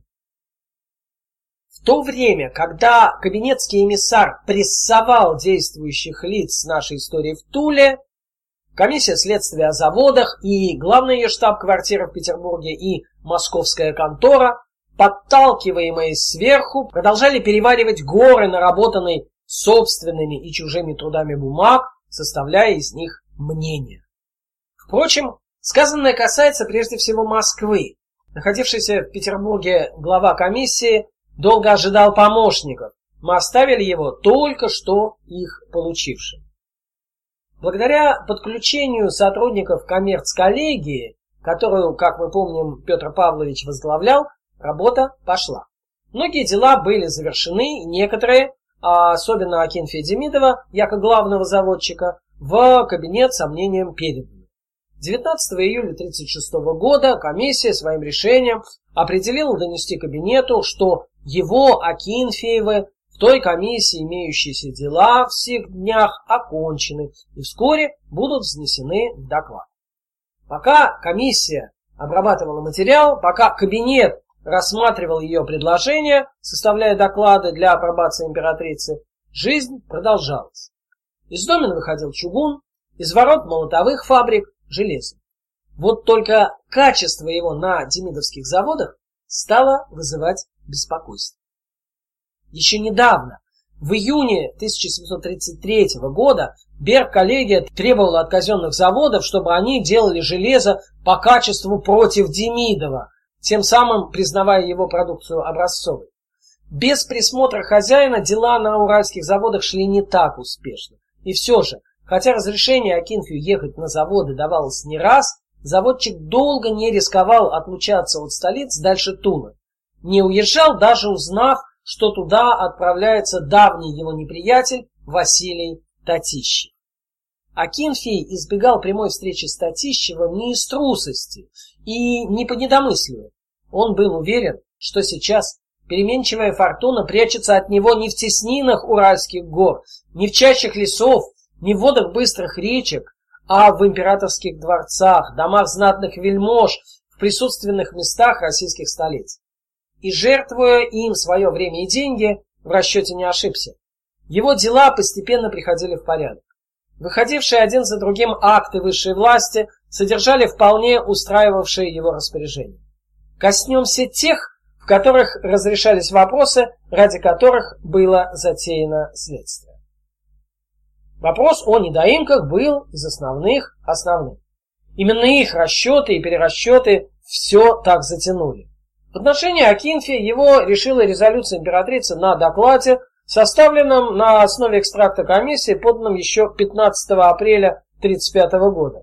По оценке комиссии Акинфей задолжал казне очень большую сумму. Один Васильев насчитал более восемьдесят пять тысяч рублей. Готовя вопрос, его дробили, доводили до ума по частям. Схема была такой. Комиссия выявляла недоплату по отдельным статьям и предъявляла претензии Акинфею. Тот претензии опротестовывал, указывая свои по каждому поводу резоны. Мнение комиссии и возражения заводчика поступали в кабинет министров, в нем составляли доклад для императрицы. Принимая решение по каждому пункту, она, как правило, утверждала не сумму, а подход к ее расчету. Сумму предстояло еще уточнить, это делалось в рабочем порядке. Неудивительно, что сумма, которую Акинфей после перерасчета фактически платил, в документах комиссии отсутствует. Интересно сравнить три взгляда на предмет. Мнение комиссии, возражение Демидова и решение императрицы. Приведем пример. Комиссия, опираясь на данные ревизоров, решила, что Акинфей не заплатил попутные деньги в общей сложности за тысячу двести тридцать семь тысяч пудов чугуна. Заводчик заявил, что более половины металла произведено на трех новых заводах, налог с которых он имел право в течение трех лет не платить. Комиссия, не отрицая существование льготы, высказала мнение, что Демидов должен был попросить разрешения воспользоваться ею. А поскольку не попросил, хотя по указу взыскивать с него не надлежит, следует за своеволие его попутные деньги с того чугуна семь тысяч восемьсот одиннадцать рублей двадцать копеек взыскать в штраф. И тут же продемонстрировала совершенно противоположный подход, решая вопрос об Акинфеевых томских, то есть алтайских, заводах, которые также были на время освобождены от десятины. В этом случае неплатеж в вину Акинфею поставлен не был, более того, комиссия посчитала уместным наложить штраф на заявившего о том доносителя. Резолюция императрицы. И это определение комиссии одно с другим весьма не согласно, ибо дела равны. Штраф не взыскивать, ибо Демидову бить челом о том не по что, уволен был по привилегиям.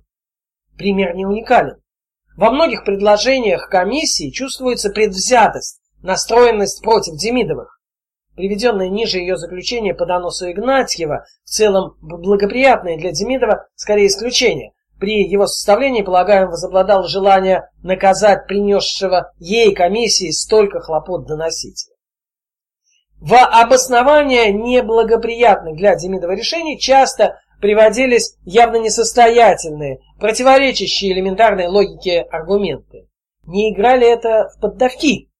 Глупые предложения, на выработку которых потребовалось два года работы, как бы подсказывали императрице мудрые, в действительности просто устранявшие очевидную ахинею, решения. Какие же? В пользу Демидова. Не в этом ли объяснение замеченного Каффенгаузом факта того, что резолюции императрицы исключительно благоприятны, можно сказать, пристрастны к Демидову? То же можно сказать в отношении резолюции императрицы Анны Иоанновны на доношение Демидова в кабинет министров. Последовавшая двенадцатого ноября тысяча семьсот тридцать шестого года, она фактически поставила точку в затянувшемся следствии. Налогов и других вопросов, упоминаемых в исходном тридцать третьего года указе, документ не касается, поэтому рассмотрим его позже. Отметим лишь, что его появление – иллюстрация народной мудрости «нет худа без добра». Не было бы следствия, не факт, что Акинфей смог бы в такой степени оптимизировать законодательство с учетом собственных интересов. Следствие о заводах показало, что введенная Петровской вверх привилегии система начисления металлургического налога была неудобной для практического применения. По завершении следствия была введена важная новация, упрощавшая расчеты и устранявшая ситуации, подобные той, в которой следствие начиналось. По предложению Акинфея в расчетах с ним было решено отказаться от использования в качестве расчетной базы объема выплавленного металла. От попутного обложения перешли к доменному, при котором владелец, пока один Акинфий, должен был платить постоянную сумму с каждой домной. Всего в расчет включили шесть печей на Невьянском, Ревдинском, Уткинском, Верхне и Нижнетагильском заводах. Общая сумма налога с них с учетом таможенных сборов составила восемнадцать тысяч триста пятьдесят два рубля. Правительству такая система была выгодна. Согласованная сторонами расчетная ставка определялась по максимальной, то есть без простоев, производительности заводов. Была выгодна она и Демидову. Его освобождали от подачи ведомостей в Генерал-Берг-директориум и уплаты отдельного таможенного сбора. Опираясь на идеально поставленную заводскую статистику, Демидов, несомненно, хорошо просчитал финансовую составляющую своего предложения и в накладе не остался. Обратим внимание на упомянутое в документе новое учреждение Генерал-Берг-директориум, созданное для управления горной промышленностью страны по именному указу от четвертого сентября тысяча семьсот тридцать шестого года. Его возглавил принятый в русскую службу в должности генерал-берг-директора саксонский обер-берг-гауптман и камергер Королевства Польского барон Курт Александр фон Шемберг. Ему поручалось полное правление горных и рудокопных дел и заводов с отрешением их от коммерц-коллегии. Татищев, тесно соприкасавшийся с ним на протяжении нескольких лет, оценивал профессиональную компетентность Шемберга невысоко. Он немалого знания к содержанию таких великих казенных, а паче железных заводов не имел и нигде не видел, но нанятый по заданию правительства резидентом Кейзерлингом, Шемберг был тесно связан с Бероном, историки прямо называют его ставленником последнего, и пользовался исключительным авторитетом у императрицы. Объявленный указом от четвертого октября подчинение Татищева Шембергу в делах по сибирским заводам и произошедшее позднее отстранение Татищева от руководства сибирским отделением горного ведомства, перевод его на другой пост, события, находящиеся в тесной связи с отношением к нему Шемберга, не желавшего спотыкаться о строптивца. А вот Акинфий ценою уступок и, можно предположить, подарков, общий язык с Шембергом нашел и больших проблем с ним не имел. не столь блестяще, как старший брат, но вышел из полосы бедствий младший. Никиту Никитича окончательно отпустили в дом свой только в феврале тысяча семьсот тридцать шестого. Удел вон и комиссии он оставил поверенное лицо. Впрочем, таких проблем с управлением хозяйством, как у Акинфея, у него не было. Основные, стабильно работавшие и приносившие доход его предприятия, находились в старом металлургическом центре. Кроме того, у него подрастали сыновья, на практике постигавшие науку управления. Один из них, Василий, заменял Никиту на строившемся на Урале шайтанском заводе. В тысяча семьсот тридцать седьмом году Никита Никитич попросил о разрешении платить налог с подмосковных своих заводов по системе, на которую годом прежде перешел брат. У Никиты в центре европейской части России имелись три сравнительно с уральскими Акинфея маломощные домны, из которых одну он решил ликвидировать, а с двух остальных предлагал брать налог такой же, как с одной уральской брата. Сумма оказалась больше, чем прежде, но заводчик, видимо, был счастлив переплатить за освобождение от изнурительных проверок, пережитых недавно. Мнение о доносах Игнатьева. И снова лето тысяча семьсот тридцать шестого года. Обещание в скорейшем времени представить кабинету министров доклад по акинфеевым делам комиссия выполнила. двадцать восьмого июня в ней утвердили документ из десяти пунктов, содержавший мнение по доносу Игнатьева. Игнатьев заявлял, что Тульский завод пожаловал Никите Демидову за обещанную им убавку цен против меллеровских предприятий вдвое. Комиссия заключила, что цены за некоторые припасы и весьма ниже тех цен. Верхотурские, то есть невьянские, заводы, писал Игнатьев, пожалованы Никите за такие же уступки в ценах, и эти уступки комиссия признала. Игнатьев доносил о завышенных ценах на поставленную Демидовым картечь, которая за пожалование сибирских заводов тоже должна была поставляться недорого.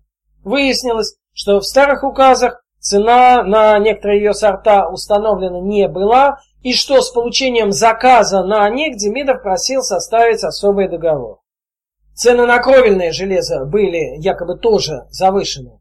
Кроме того, пытаясь получить подряд на его поставку для цепгауса, Акинфей, по уверению Игнатьева, сулил взятку ответственному лицу.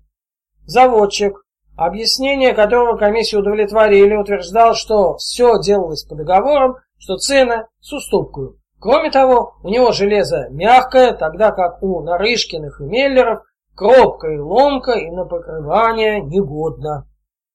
Важный пункт обвинения Игнатьева касался демидовской меди.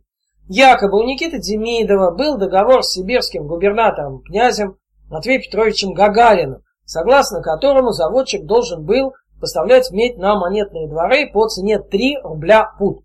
Акинфей его не соблюдает. На денежный двор ни одного пуда не ставил, а в народ, где продает высокую ценою по восемь-девять рублей, а в посуде и того дороже до двенадцати. Хотя бы и был у комиссара с Гагариным договор, судила комиссия медиплавильных заводов у Демидова до тысяча семьсот двадцать второго года не было. С появлением таких Берг-коллегия определила, куда ее принимать, и цену поставки, которая учитывала реальные расходы. В общем, тот факт, что Демидов получил за свою медь с некоторым умеренным и прибытком, комиссия вину ему не поставила. Больше того, признала, что доноситель о том доносил без основания, а наипаче видно, что по какой страсти и на него Демидова по злобе. Следующее обвинение касалось важнейшего для комиссии вопроса о пошлинах, но носило слишком общий характер. С продажи при заводах меди, железа и припасов Акинфей пошлин, где надлежит, почти не платит. На этом вопросе комиссия, что называется, собаку съела. И о том, о всем следствие уже произведено не по его доношению, но прежде того за немалое время по именному указу. С учетом съеденного насочиняла бумаг. И что по тому следствию и по рассмотрению в учрежденной комиссии явилось в неплатеже, о том мнении той комиссии некоторые уже посланы, а и достальные ныне взносятся в доклад. Донос неоснователен по сути, о том он доносил, не справясь.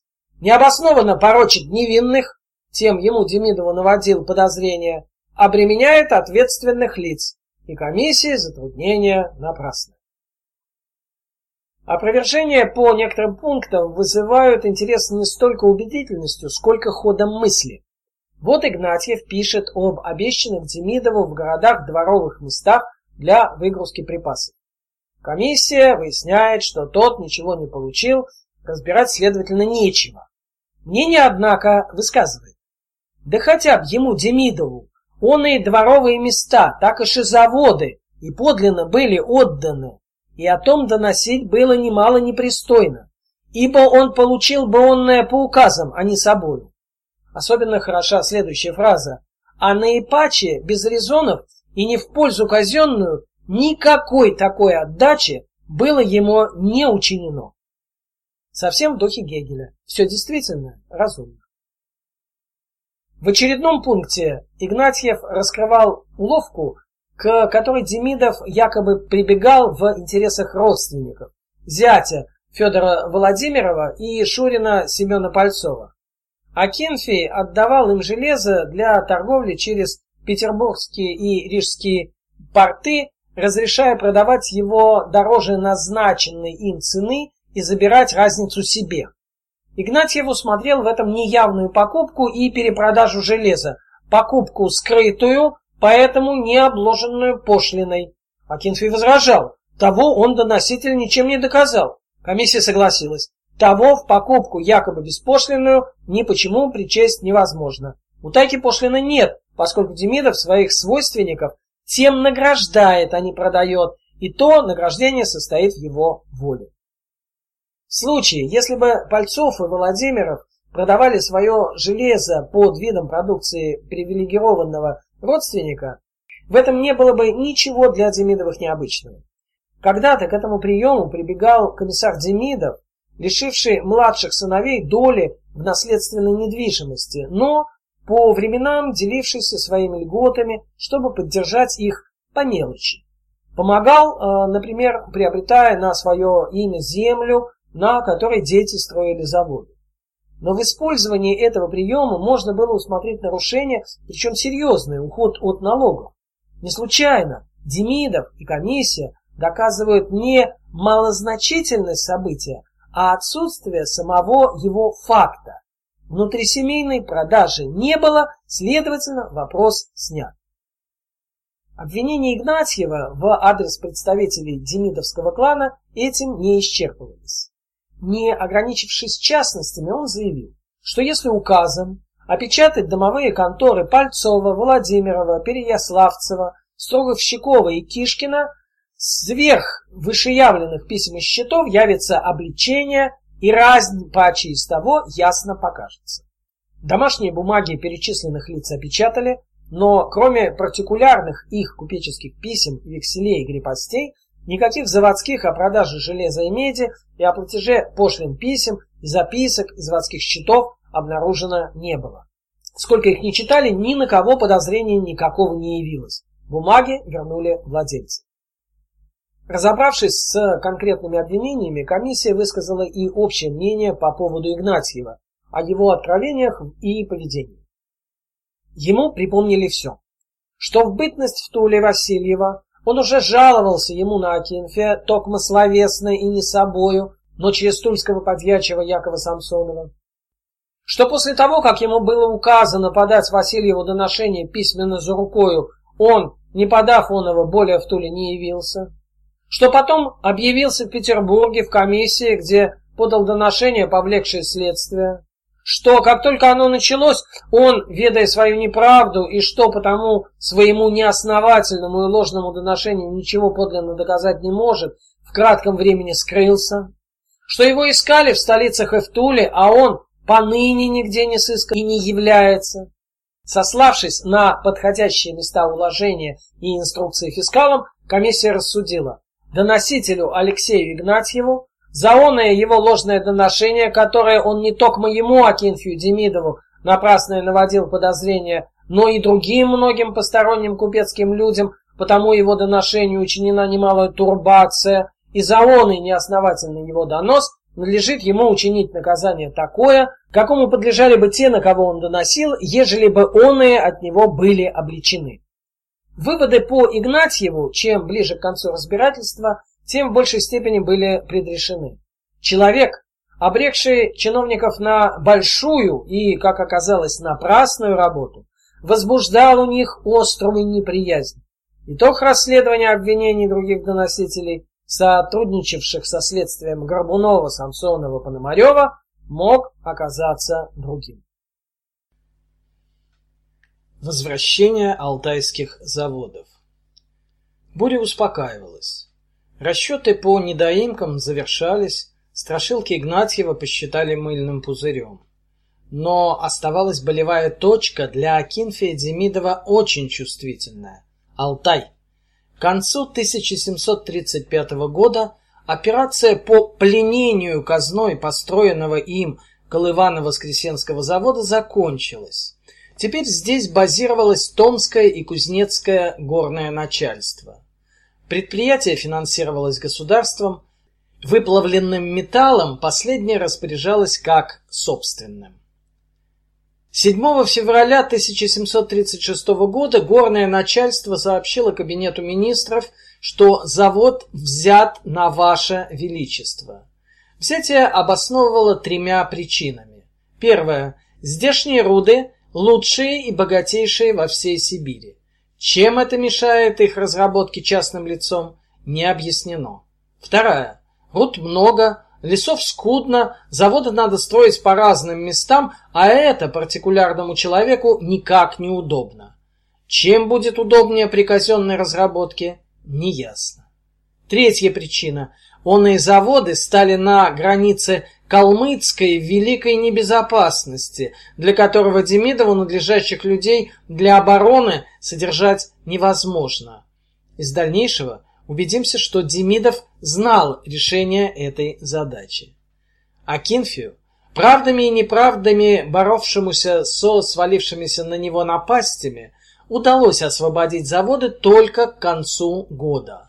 В своем прошении в Кабинет министров, говоря о томских, то есть алтайских, его предприятиях, он жаловался, что ныне действительный статский советник Татищев теми его заводами командует и приказчикам его писать к нему запретил. Он просил освободить его от команды Татищева и те заводы и взятые инструменты ему отдать. двенадцатого ноября последовала подписанная императрицей резолюция. Понеже он, Демидов, те заводы построил по данному по привилегии и позволению, того ради те от него построенные заводы ему по-прежнему возвратить. Далее следует обоснование, что любопытно опирающееся на информацию Татищева. Понеже, то есть потому что и кроме заводов Демидова в тех местах, как Татищев доносит, к строению как казенных, так и партикулярных заводов удобных мест довольно. Резолюция решила ряд больших и малых вопросов, касавшихся развития промышленного хозяйства на новых территориях. Демидову разрешалось строить новые заводы по Оби и Иртышу, что возвращало алтайскому проекту перспективу. Была удовлетворена его просьба и по поводу охраны заводов. Прежде в Томском и Кузнецком уездах ее осуществляли солдаты от Тобольской губернской канцелярии. Акинфий содержал их на своем коште. Отнятые при Татищеве, они были ему возвращены. Демидовы, залезав раны и подлечив кровавые мозоли, вышли из невзгод победителями, были бодры и готовились к новым победам. Украшающие мужчин шрамы обрамляли роскошные парики. Судьбы обвинителей и обвиняемых. Родион Горбунов. Итоги. Комиссии следствия о заводах уже не раз напоминали, что порученную ей работу пора сворачивать. Несколько частных расследований, преимущественно по доносам, закончить, однако, не удавалось. Казалось, давно можно было разобраться с тем, что наговорил Горбунов, но... Мы расстались с ним в Петербурге, откуда он исчез в сентябре тысяча семьсот тридцать пятого года.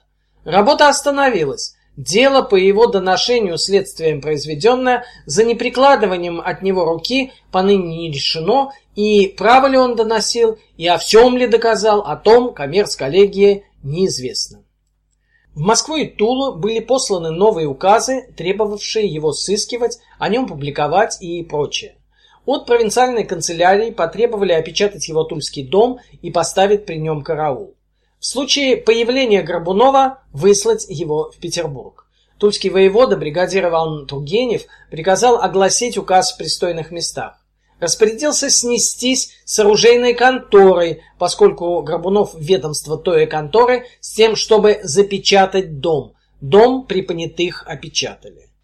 Горбунова искали и по Москве, объявляя о нем в публичных местах. Если Горбунов у кого-то скрывается, предупреждали, чтобы те об нем объявили и его самого доносителя представили в коммерцконтору. Тех, кто промолчит, тем паче укрывать будет, пугали карами. Послали указ и в Тулу. Он поступил сюда всего на два дня, опередив другой из Петербурга, данный в комиссии двадцать девятого июля. В нем сообщалось, что Горбунов ныне в оной комиссии уже содержится под караулом. Дом Горбунова предписывалось распечатать, караул снять, домашним турбации не чинить. Печати сняли. Копиист провинциальной канцелярии, ходивший исполнять поручения, сообщил в донесении любопытные сведения о житье-бытие беспокойного приказчика. Дом Горбунова находился в оружейной слободе. В нем жила мать, которой и передавалось имущество. Распечатывать пришлось всего лишь один чулан с рухлядью. То ли прочее имущество не запечатали, оставив для использования матери, то ли его просто не было. По снятии печати взором явился единственный сундук с бельем и маленькая коробка с хрустальными стаканами. Даже если старуху-мать пожалели и имущество опечатали не полностью, оставить ей должны были необходимое в быту, ценное же, безусловно, опечатать. Что же по факту опечатали? Хрустальные стаканы. Горбунов, состоя на ответственной и, вероятно, неплохо оплачиваемой службе, приказчик, выступая вместе с братом-арендатором винокуренного завода, был, похоже, не богат. двенадцатого июля тысяча семьсот тридцать шестого года, столь же неожиданно, как и исчез, Горбунов объявился. Это произошло в Петербурге, в комиссии, после полуденные часы, когда почти никого из членов присутствия на службе не было. Горбунов появился в подьяческой камере, побывал там недолго и пошел было по своим делам. Так бы, возможно, и ушел, если бы не был замечен чиновником, который приказал его задержать. Задержали. Два дня спустя поверенный Никиты Демидова Иван Попов подал доношение. Горбунов в комиссию, хотя и пришел, писал он, но тайным образом, уведав объявление о его поимке. Появившись в другой раз, хотел, видя свою неправду, снова скрыться. Попов просил впредь держать Горбунова под караулом, ежели же отпустить, то на добрые поруки. Бумагу подал и Горбунов. Что разыскивается, он узнал из указов, направленных в Москву и Тулу. Свое отсутствие объяснил тем, что в прошлом году, в сентябре, по другому делу был послан от кабинета в Тулу. По возвращении явился в кабинет, подал доношение, о чем надлежало, теперь ждет указа. Он просил сообщить в Москву и Тулу, что явился, и, соответственно, о прекращении его поисков. Просил освободить его из-под караула без порук, поскольку в столице свойственников и знакомцев не имеет. Дело, как мы помним, остановилось некогда на том, что Горбунов предъявленные ему экстракты сделал, читал, читал и, не подписав, исчез. Теперь ему снова было предложено его подписать. В случае, если не найдет, кто за него поручится, было решено оставить его под караулом. Финал дела Горбунов против Никиты Демидова отражен в утвержденном императрицей двадцать седьмого октября тысяча семьсот тридцать седьмого года решении Кабинета министров. В нем констатировано, что доказать дачу Демидовыми взяток барону Шафирову Горбунов не сумел, и ему следовало бы учинить наижесточайшее наказание, для чего он такую знатную персону тем оболгал. Было найдено основание и для смягчения участи. Он действовал, хотя не ведая подлинно о самой истине, однако ж слышал от других. Зато, однако, что не разведав подлинно в такое дело вступил, Горбунов высылался на житье в Сибирь. Комиссия была оповещена об этом указом из Сената от двадцать третьего ноября. Горбунова стали готовить к отправке до Тобольска, искать солдат для сопровождения и оформлять предоставление подвод. К середине января следующего года подобрали одного. Солдата сибирского гарнизона Енисейского полка, по-видимому, возвращавшегося из столицы. Ему выдали деньги, вручили указ для передачи в сибирскую губернскую канцелярию. Этим заканчивается история человека, вынесшего из демидовской избы частицу тщательно скрываемого в ней от постороннего взгляда ссора. двенадцать рублей пятьдесят четыре копейки. Вот сумма, которую он, жаждавший признания и награждения, получил на совместную с конвойным отнюдь не развлекательную поездку. С этого момента Горбунов исчезает из списка действующих лиц нашего повествования навсегда. Азартный игрок, он проиграл и сошел с круга. Другие приговоры. Не избежали наказания и Самсонов с Копыловым, втянутые в историю с доносом о взятке. Приговор им определила упомянутая высочайшая апробация от двадцать седьмого октября. Поскольку ничего определенного добиться от них не удалось, в том сомнительном деле немалого следа не сыскано. Более того, об этом и по розыску, то есть с применением пыток, доискаться трудно, а люди перепорчены будут, было решено тот розыск оставить, а заложены их первые ответы канцеляриста Самсонова записать в солдаты, а с кузнеца Копылова взять в штраф двести рублей в оружейную сумму. Гуманность аргумента, обосновывающего отмену розыска, доискаться трудно, а люди перепорчены будут, на фоне жестокости следственной практики той поры поразительная. Какие усилия и кому понадобилось предпринять, чтобы добиться такой снисходительности, остается догадываться. О своем решении Сенат двадцать четвертого ноября тысяча семьсот тридцать седьмого года сообщил указом в оружейную канцелярию, да на следующий день в Тульскую свою же контору, которой предстояло взыскивать с Копылова. Параллельно соответствующий указ был послан из Сената и в провинциальную канцелярию. Исполнение решения затянулось. девятнадцатого июня следующего года оружейная канцелярия напомнила тульской конторе о поручении по поводу Копылова. В указе за подписью Генина, ссылаясь на необходимость отчитаться Сенату, она требовала взыскать штраф в самой крайней скорости, без всякого послабления и упущения под опасением штрафа и взыскания с тех денег процентов. Копылов заявил на это в оружейной конторе, что платить ему ныне за неимением оного числа денег нечем, а если дан будет срок впредь на месяц, то он и деньги платить будет из пожитков своих.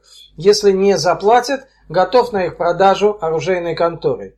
Контора репортовала об этом в канцелярию, прибавив, что Копылов, если денег от продажи не хватит, для зарабатывания будет определен на оружейные заводы в работу. Прошло два месяца. Оружейная канцелярия заволновалась снова. Знатно то невзыскание чинится от нерадения и упущения той конторы, за что оное подлежит за неисполнение по указам штрафа. Делался вывод в очередном ее указе, тоже за подписью Генина, отправленном в Тулу двадцать четвертого октября тысяча девятьсот тридцать восьмого года. Работа идет, успокаивала контора, пожитки, которые с публичного торгу и продаваться быть имеют, уже опечатаны. Не хватит вырученного, Горбунов пойдет на заводы к сверлению стволов или к другому оружейному делу, какому способен будет. Наконец, одиннадцатого сентября оружейная контора приказала взысканные с Копылова двести рублей записать в приход в оружейную сумму и отрапортовать об этом. В тот же день распоряжение исполнили. Дело было сделано. Два года спустя о нем еще вспомнит провинциальная канцелярия, но это будет уже недоразумение, гримаса канцелярского быта. Итак, наказанными оказались чрезмерно разговорчивые стрелочники. Но наказание настигало их с неотвратимостью весьма избирательной. Горбунова за то, что не разведав в дело вступил, отправляют в Сибирь. Самсонова за запирательство записывают в солдаты. Копылова за то же прегрешение, только штрафуют, причем неспешно. обратим внимание на медлительность с исполнением приговора. С момента поступления в Тулу указа и до его исполнения проходит девять месяцев. Чем в это время Копылов занимался? Оружейная контора в рапорте, поданном в июне тысяча девятьсот тридцать восьмого года, сообщила, что он содержится под караулом, но долго ли это продолжалось, неясно. Затяжку с исполнением приговора Копылов и оружейная контора объясняли величиной взыскиваемой суммы. Но так ли она была для Копылова велика? Родственник богатого человека, он еще и служил у него на ответственном посту. Несомненно, Копылов принадлежал к числу доверенных его лиц, иначе не узнал бы деликатную информацию о займе Шафирова. Известно, что Никита Никитич хлопотал о его освобождении. Похоже, кто-то повлиял на приговор Копылову, а после обеспечил льготный режим его исполнения. Заказчик угадывается, имен исполнителей не узнаем никогда. За решением дела по доносам Горбунова и Игнатьева седьмого ноября тысяча девятьсот тридцать седьмого года последовала резолюция Кабинет министров по делу Пономарева, обвинявшего Никиту Демидова в убийстве дочери. Основным фигурантам приговоры вынесли такие.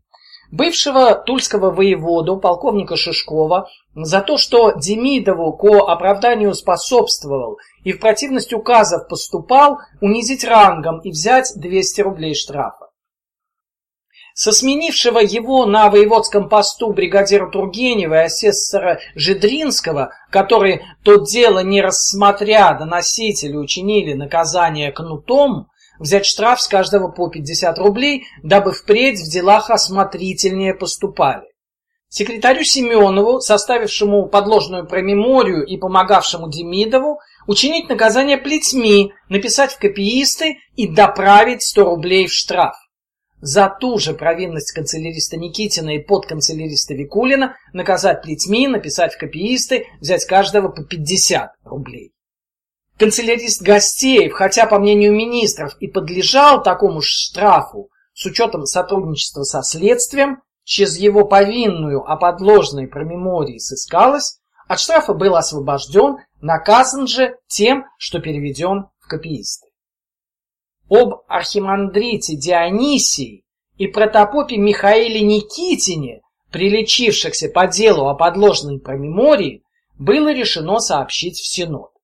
Его определением от десятого октября тысяча девятьсот тридцать восьмого года оба были лишены чинов и священства. Дионисия отослали в Серпуховский Высоцкий монастырь, а послушание протопопа приказали решить епархиальному архиерею. Священник Петр Петров, третий, рассматривавший донос Пономарева, был отстранен от дел и наказан плетьми. Отстранили от службы и священников Николо-Зарецкой церкви. Повторный их допрос новых обстоятельств по делу не выявил, и в тридцать девятом году их от запрещения разрешили. В том же году по доношению тульских жителей были возвращены чины и священства архимандриту Дионисию и протопопу Михаилу, с определением их на прежние места. На этом фоне особенно интересен приговор, вынесенный кабинетом Никите Демидову. В ходе следствия, которое вела провинциальная канцелярия, он, как мы помним, даже допрошен не был. Воевода Шишков счел, что достаточно поданный им месяц спустя челобитный. Никита писал, что Пономарев его поносит напрасно. Он подавал дело так: дочь умерла от случившейся ей жестокой болезни, при ее кончине присутствовали свойственники, родные братья его жены со своими женами и другие, всего семь человек. Две женщины, указал какие, обмывали мертвое тело. Свидетели, однако, показали, что они о болезни означенной девки были неизвестны, и при кончине никого не было, и мертвого тела не обмывали. Как выяснилось, он же просил воеводу переписать злополучную промеморию, что и было сделано. По мнению составителя экстракта, на основе которого выносился приговор, ему во очищении чести своей надлежало, когда на него подано было о том доношение во время погребения дочери своей, и самому просить, чтоб то мертвое тело из знатных женского пола осмотреть, а он, Демидов, к оправданию своему произыскивал другие, фальшивые способы. Вывод. Ныне довести до конца расследование невозможно, но он, Демидов, к тому убийству явился подозрителен. Итак, Демидов и первоначальное следствие фальшивыми способами завел в болото, при этом уничтожив улики, и собственную невиновность при повторном следствии нисколько не доказал. Неудивительно, что кабинет министры с перечисленными аргументами согласились, наиболее сильные из них повторили в резолюции и в принципе поддержали предложенное в экстракте наказание. Приводим приговор полностью. Дворянин Никита Демидов по тому делу произыскивал к своему оправданию и просил воеводу и прочих, чтобы вышепомянутую подложную промеморию переписать, что по прошении его и учинено, и хотя ныне подлинно о том исследовать невозможно, однако ж он к тому убийству явился подозрителен, и за такое произыскивание взять с него штрафы пятьсот рублей, из которых дать доносителю в награждение двести рублей, а впрочем же сие дела оставить, понеже далее следовать уже невозможно. Подписали Андрей Астерман и князь Алексей Черкасский. Что здесь интересно? Сумма штрафа. Да, пятьсот рублей это, конечно, больше пятидесяти, к уплате которых приговорили проходивших по тому же делу офисный планктон Никитина и Викулина. Но в относительных единицах штраф, наложенный на процветающего заводчика, оказался много более щадящим, чем определенный канцеляристом. Тем более, что этот заводчик остался неочищенным от подозрения в убийстве. Заплатить пятьсот рублей в казну за резолюцию дела оставить, с учетом того, что дело уголовное, было не жалко. Хотя, конечно, фактических затрат такая резолюция потребовала, несомненно, больших. Что помогло Демидовым выпутаться? Итак, Демидовы не просто выпутались из неприятностей, но преодолели трудности с прибытком. Чтобы понять, почему, несмотря на доносы и кляузы, они вышли, что называется, сухими из воды, полезно вернуться к самому истоку следствия о заводах. Ради чего была начата эта кампания, заведомо трудоемкая и длительная? Публичной причиной запуска проекта явилось законное беспокойство казны правильностью сбора налога. Она полагала, что частные заводчики ее обманывают и недоплачивают. Но были и другие причины. Металлурги отливали артиллерийские орудия и боеприпасы для армии. Они же обеспечивали металлом оружейников, трудившихся для нее. Войны заканчивались, и им вслед спешили другие. В том же тысяча семьсот тридцать третьем году началась война за польское наследство, которая продлилась до тысяча семьсот тридцать пятого года. Не приходилось сомневаться, что она будет не последней, что России еще предстоит столкнуться с Оттоманской империей и Швецией. Еще в тысяча девятьсот тридцать первом году правительство озаботилось модернизацией Тульского оружейного завода. В феврале и марте указами было приказано его в доброе состояние привести и в деле доброго оружия приумножить. Помимо технического обновления, намечалось увеличить численность оружейников, для чего не только не отпускать стремившихся покинуть их ряды, но и посторонних с паспортами из найму принимать. Эти меры теряли смысл, если производство не было обеспечено металлом должного качества и в должном количестве. Подталкивая оружейное производство, война одновременно стимулировала развитие его металлургической базы. Об Урале, по справедливому замечанию известного уральского историка Дмитрия Васильевича Гаврилова, вспоминали при каждой новой войне. Вспоминали и о заводах Европейского центра России настолько, насколько были в них заинтересованы. Складывалась противоречивая ситуация. С одной стороны, владельцев частных металлозаводов кошмарили, выискивая ущерб казне, уход от налогов. С другой – были заинтересованы в ритмичной работе предприятий, многие из которых входили в цепочки обеспечения армии вооружением. Эта двойственность в полной мере отражалась на положении, в которой работали Демидовы, самые крупные в то время российские металлозаводчики, издавна связанные с казенными заказами, львиную долю которых составляло вооружение.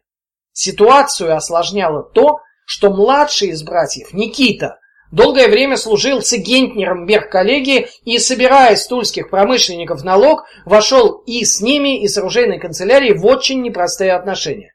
Его поведение затрагивало имущественные интересы одной из групп оружейников железного дела промышленников. Но канцелярии не был безразличен и старший брат Акинфей, владевший в Туле доменным заводом, металл которого использовался в оружейной работе. Год тысяча семьсот тридцать третий, месяц июнь. Из канцелярии главной артиллерии и фортификации в Тульскую оружейную контору поступает указ, упоминающий, что у канцелярии готовится договор с Акинфеем Демидовым, сколько он на дело оружия на тульских своих железных заводах сделает и поставит доброго и к оружейному делу годного железа повсегодно пут, так и же на прочие в артиллерию потребные дела.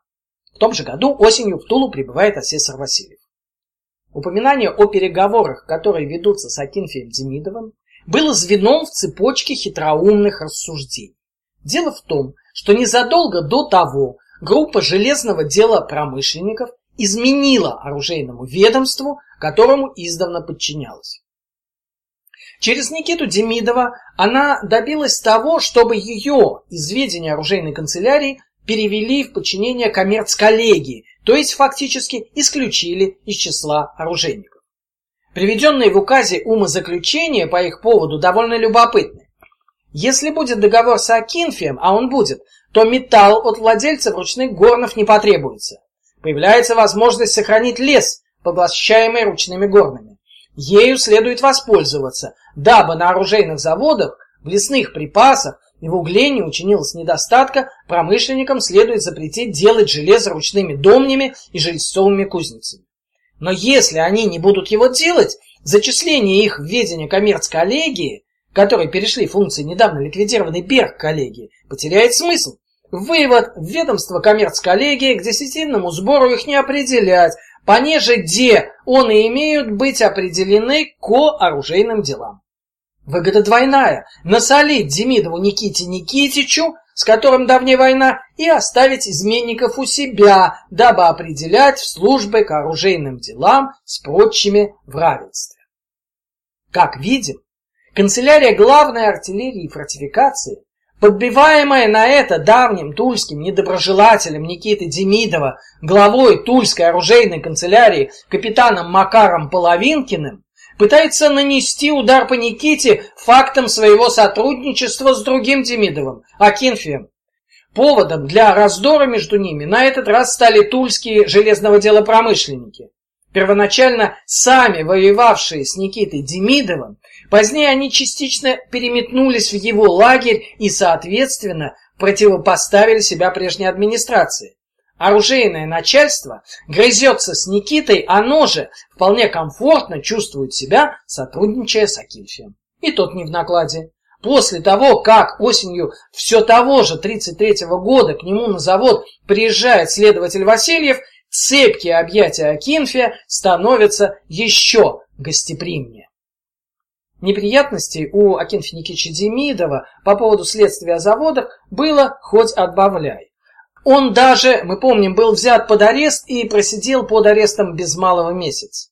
Но напоминание правительству о военных заказах, которые ему предстояло выполнять, неизменно облегчало его участь. Год тысяча семьсот тридцать четвёртый. Акинфей дает объяснение по поводу Игнатьева. Последний исчезает, Демидов пишет в комиссию, что сидит в Петербурге в то время, когда в Сибири останавливаются его заводы. По присланным де к нему ея императорского величества указом, продолжает он, требуется с тех его заводов, военных припасов и корабельного железа немалая сумма. А в небытность де его не токмо, чтоб те припасы были отправлены, но и в состоянии заводов произойдет наивящее разорение.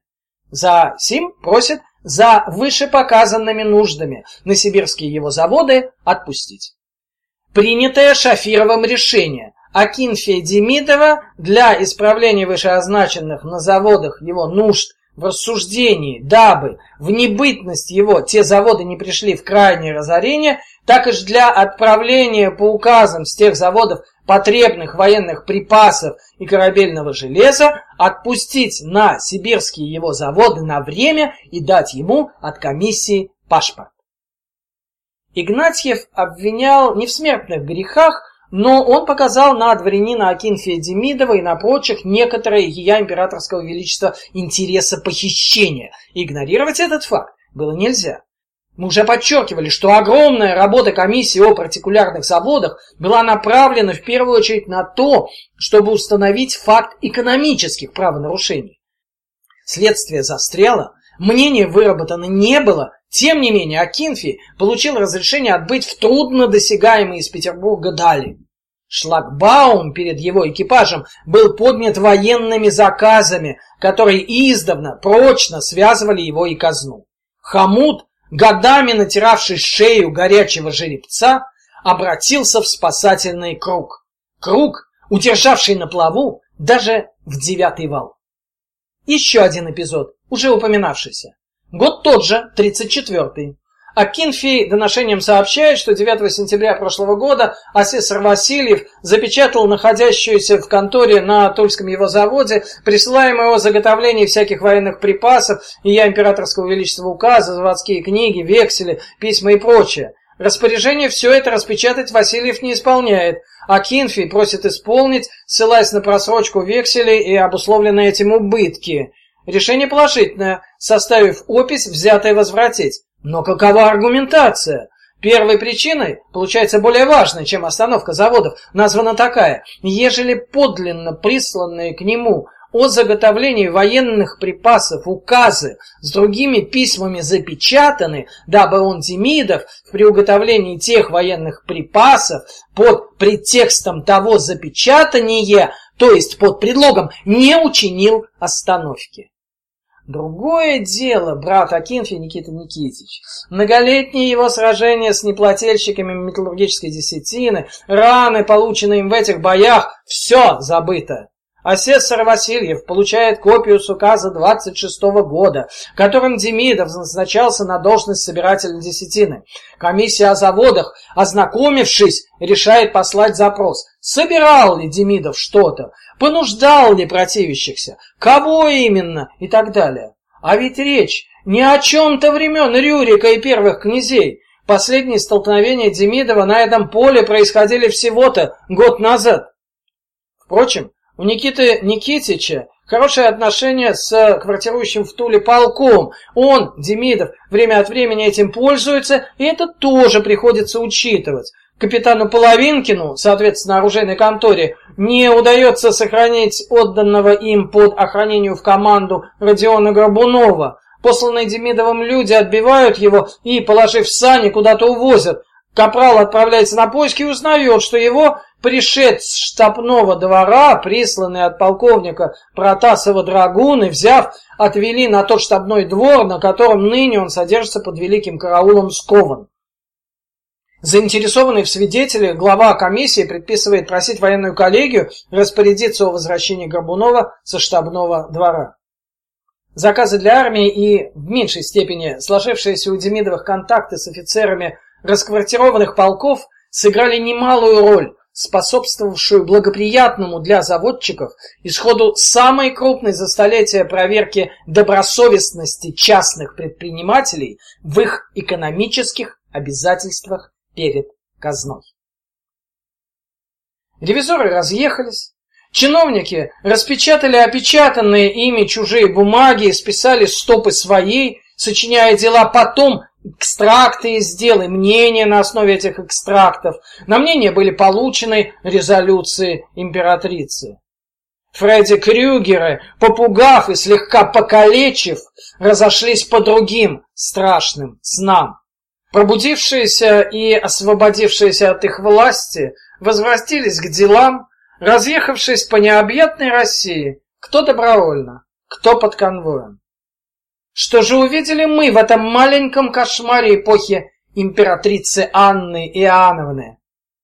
Мы увидели Демидовых во всей их силе, властителей множества судеб, решателей задач государственной важности.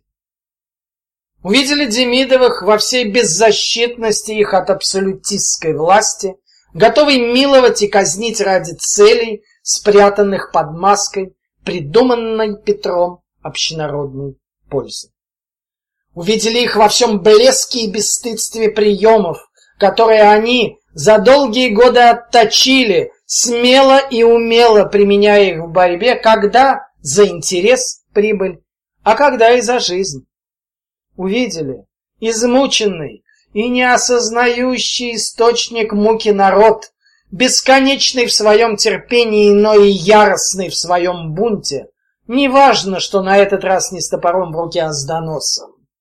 Увидели авантюристов с поражающим упорством, цепляющихся за хвост птицы удачи и пропадающих из виду на снежных просторах бескрайней Сибири. Увидели Россию.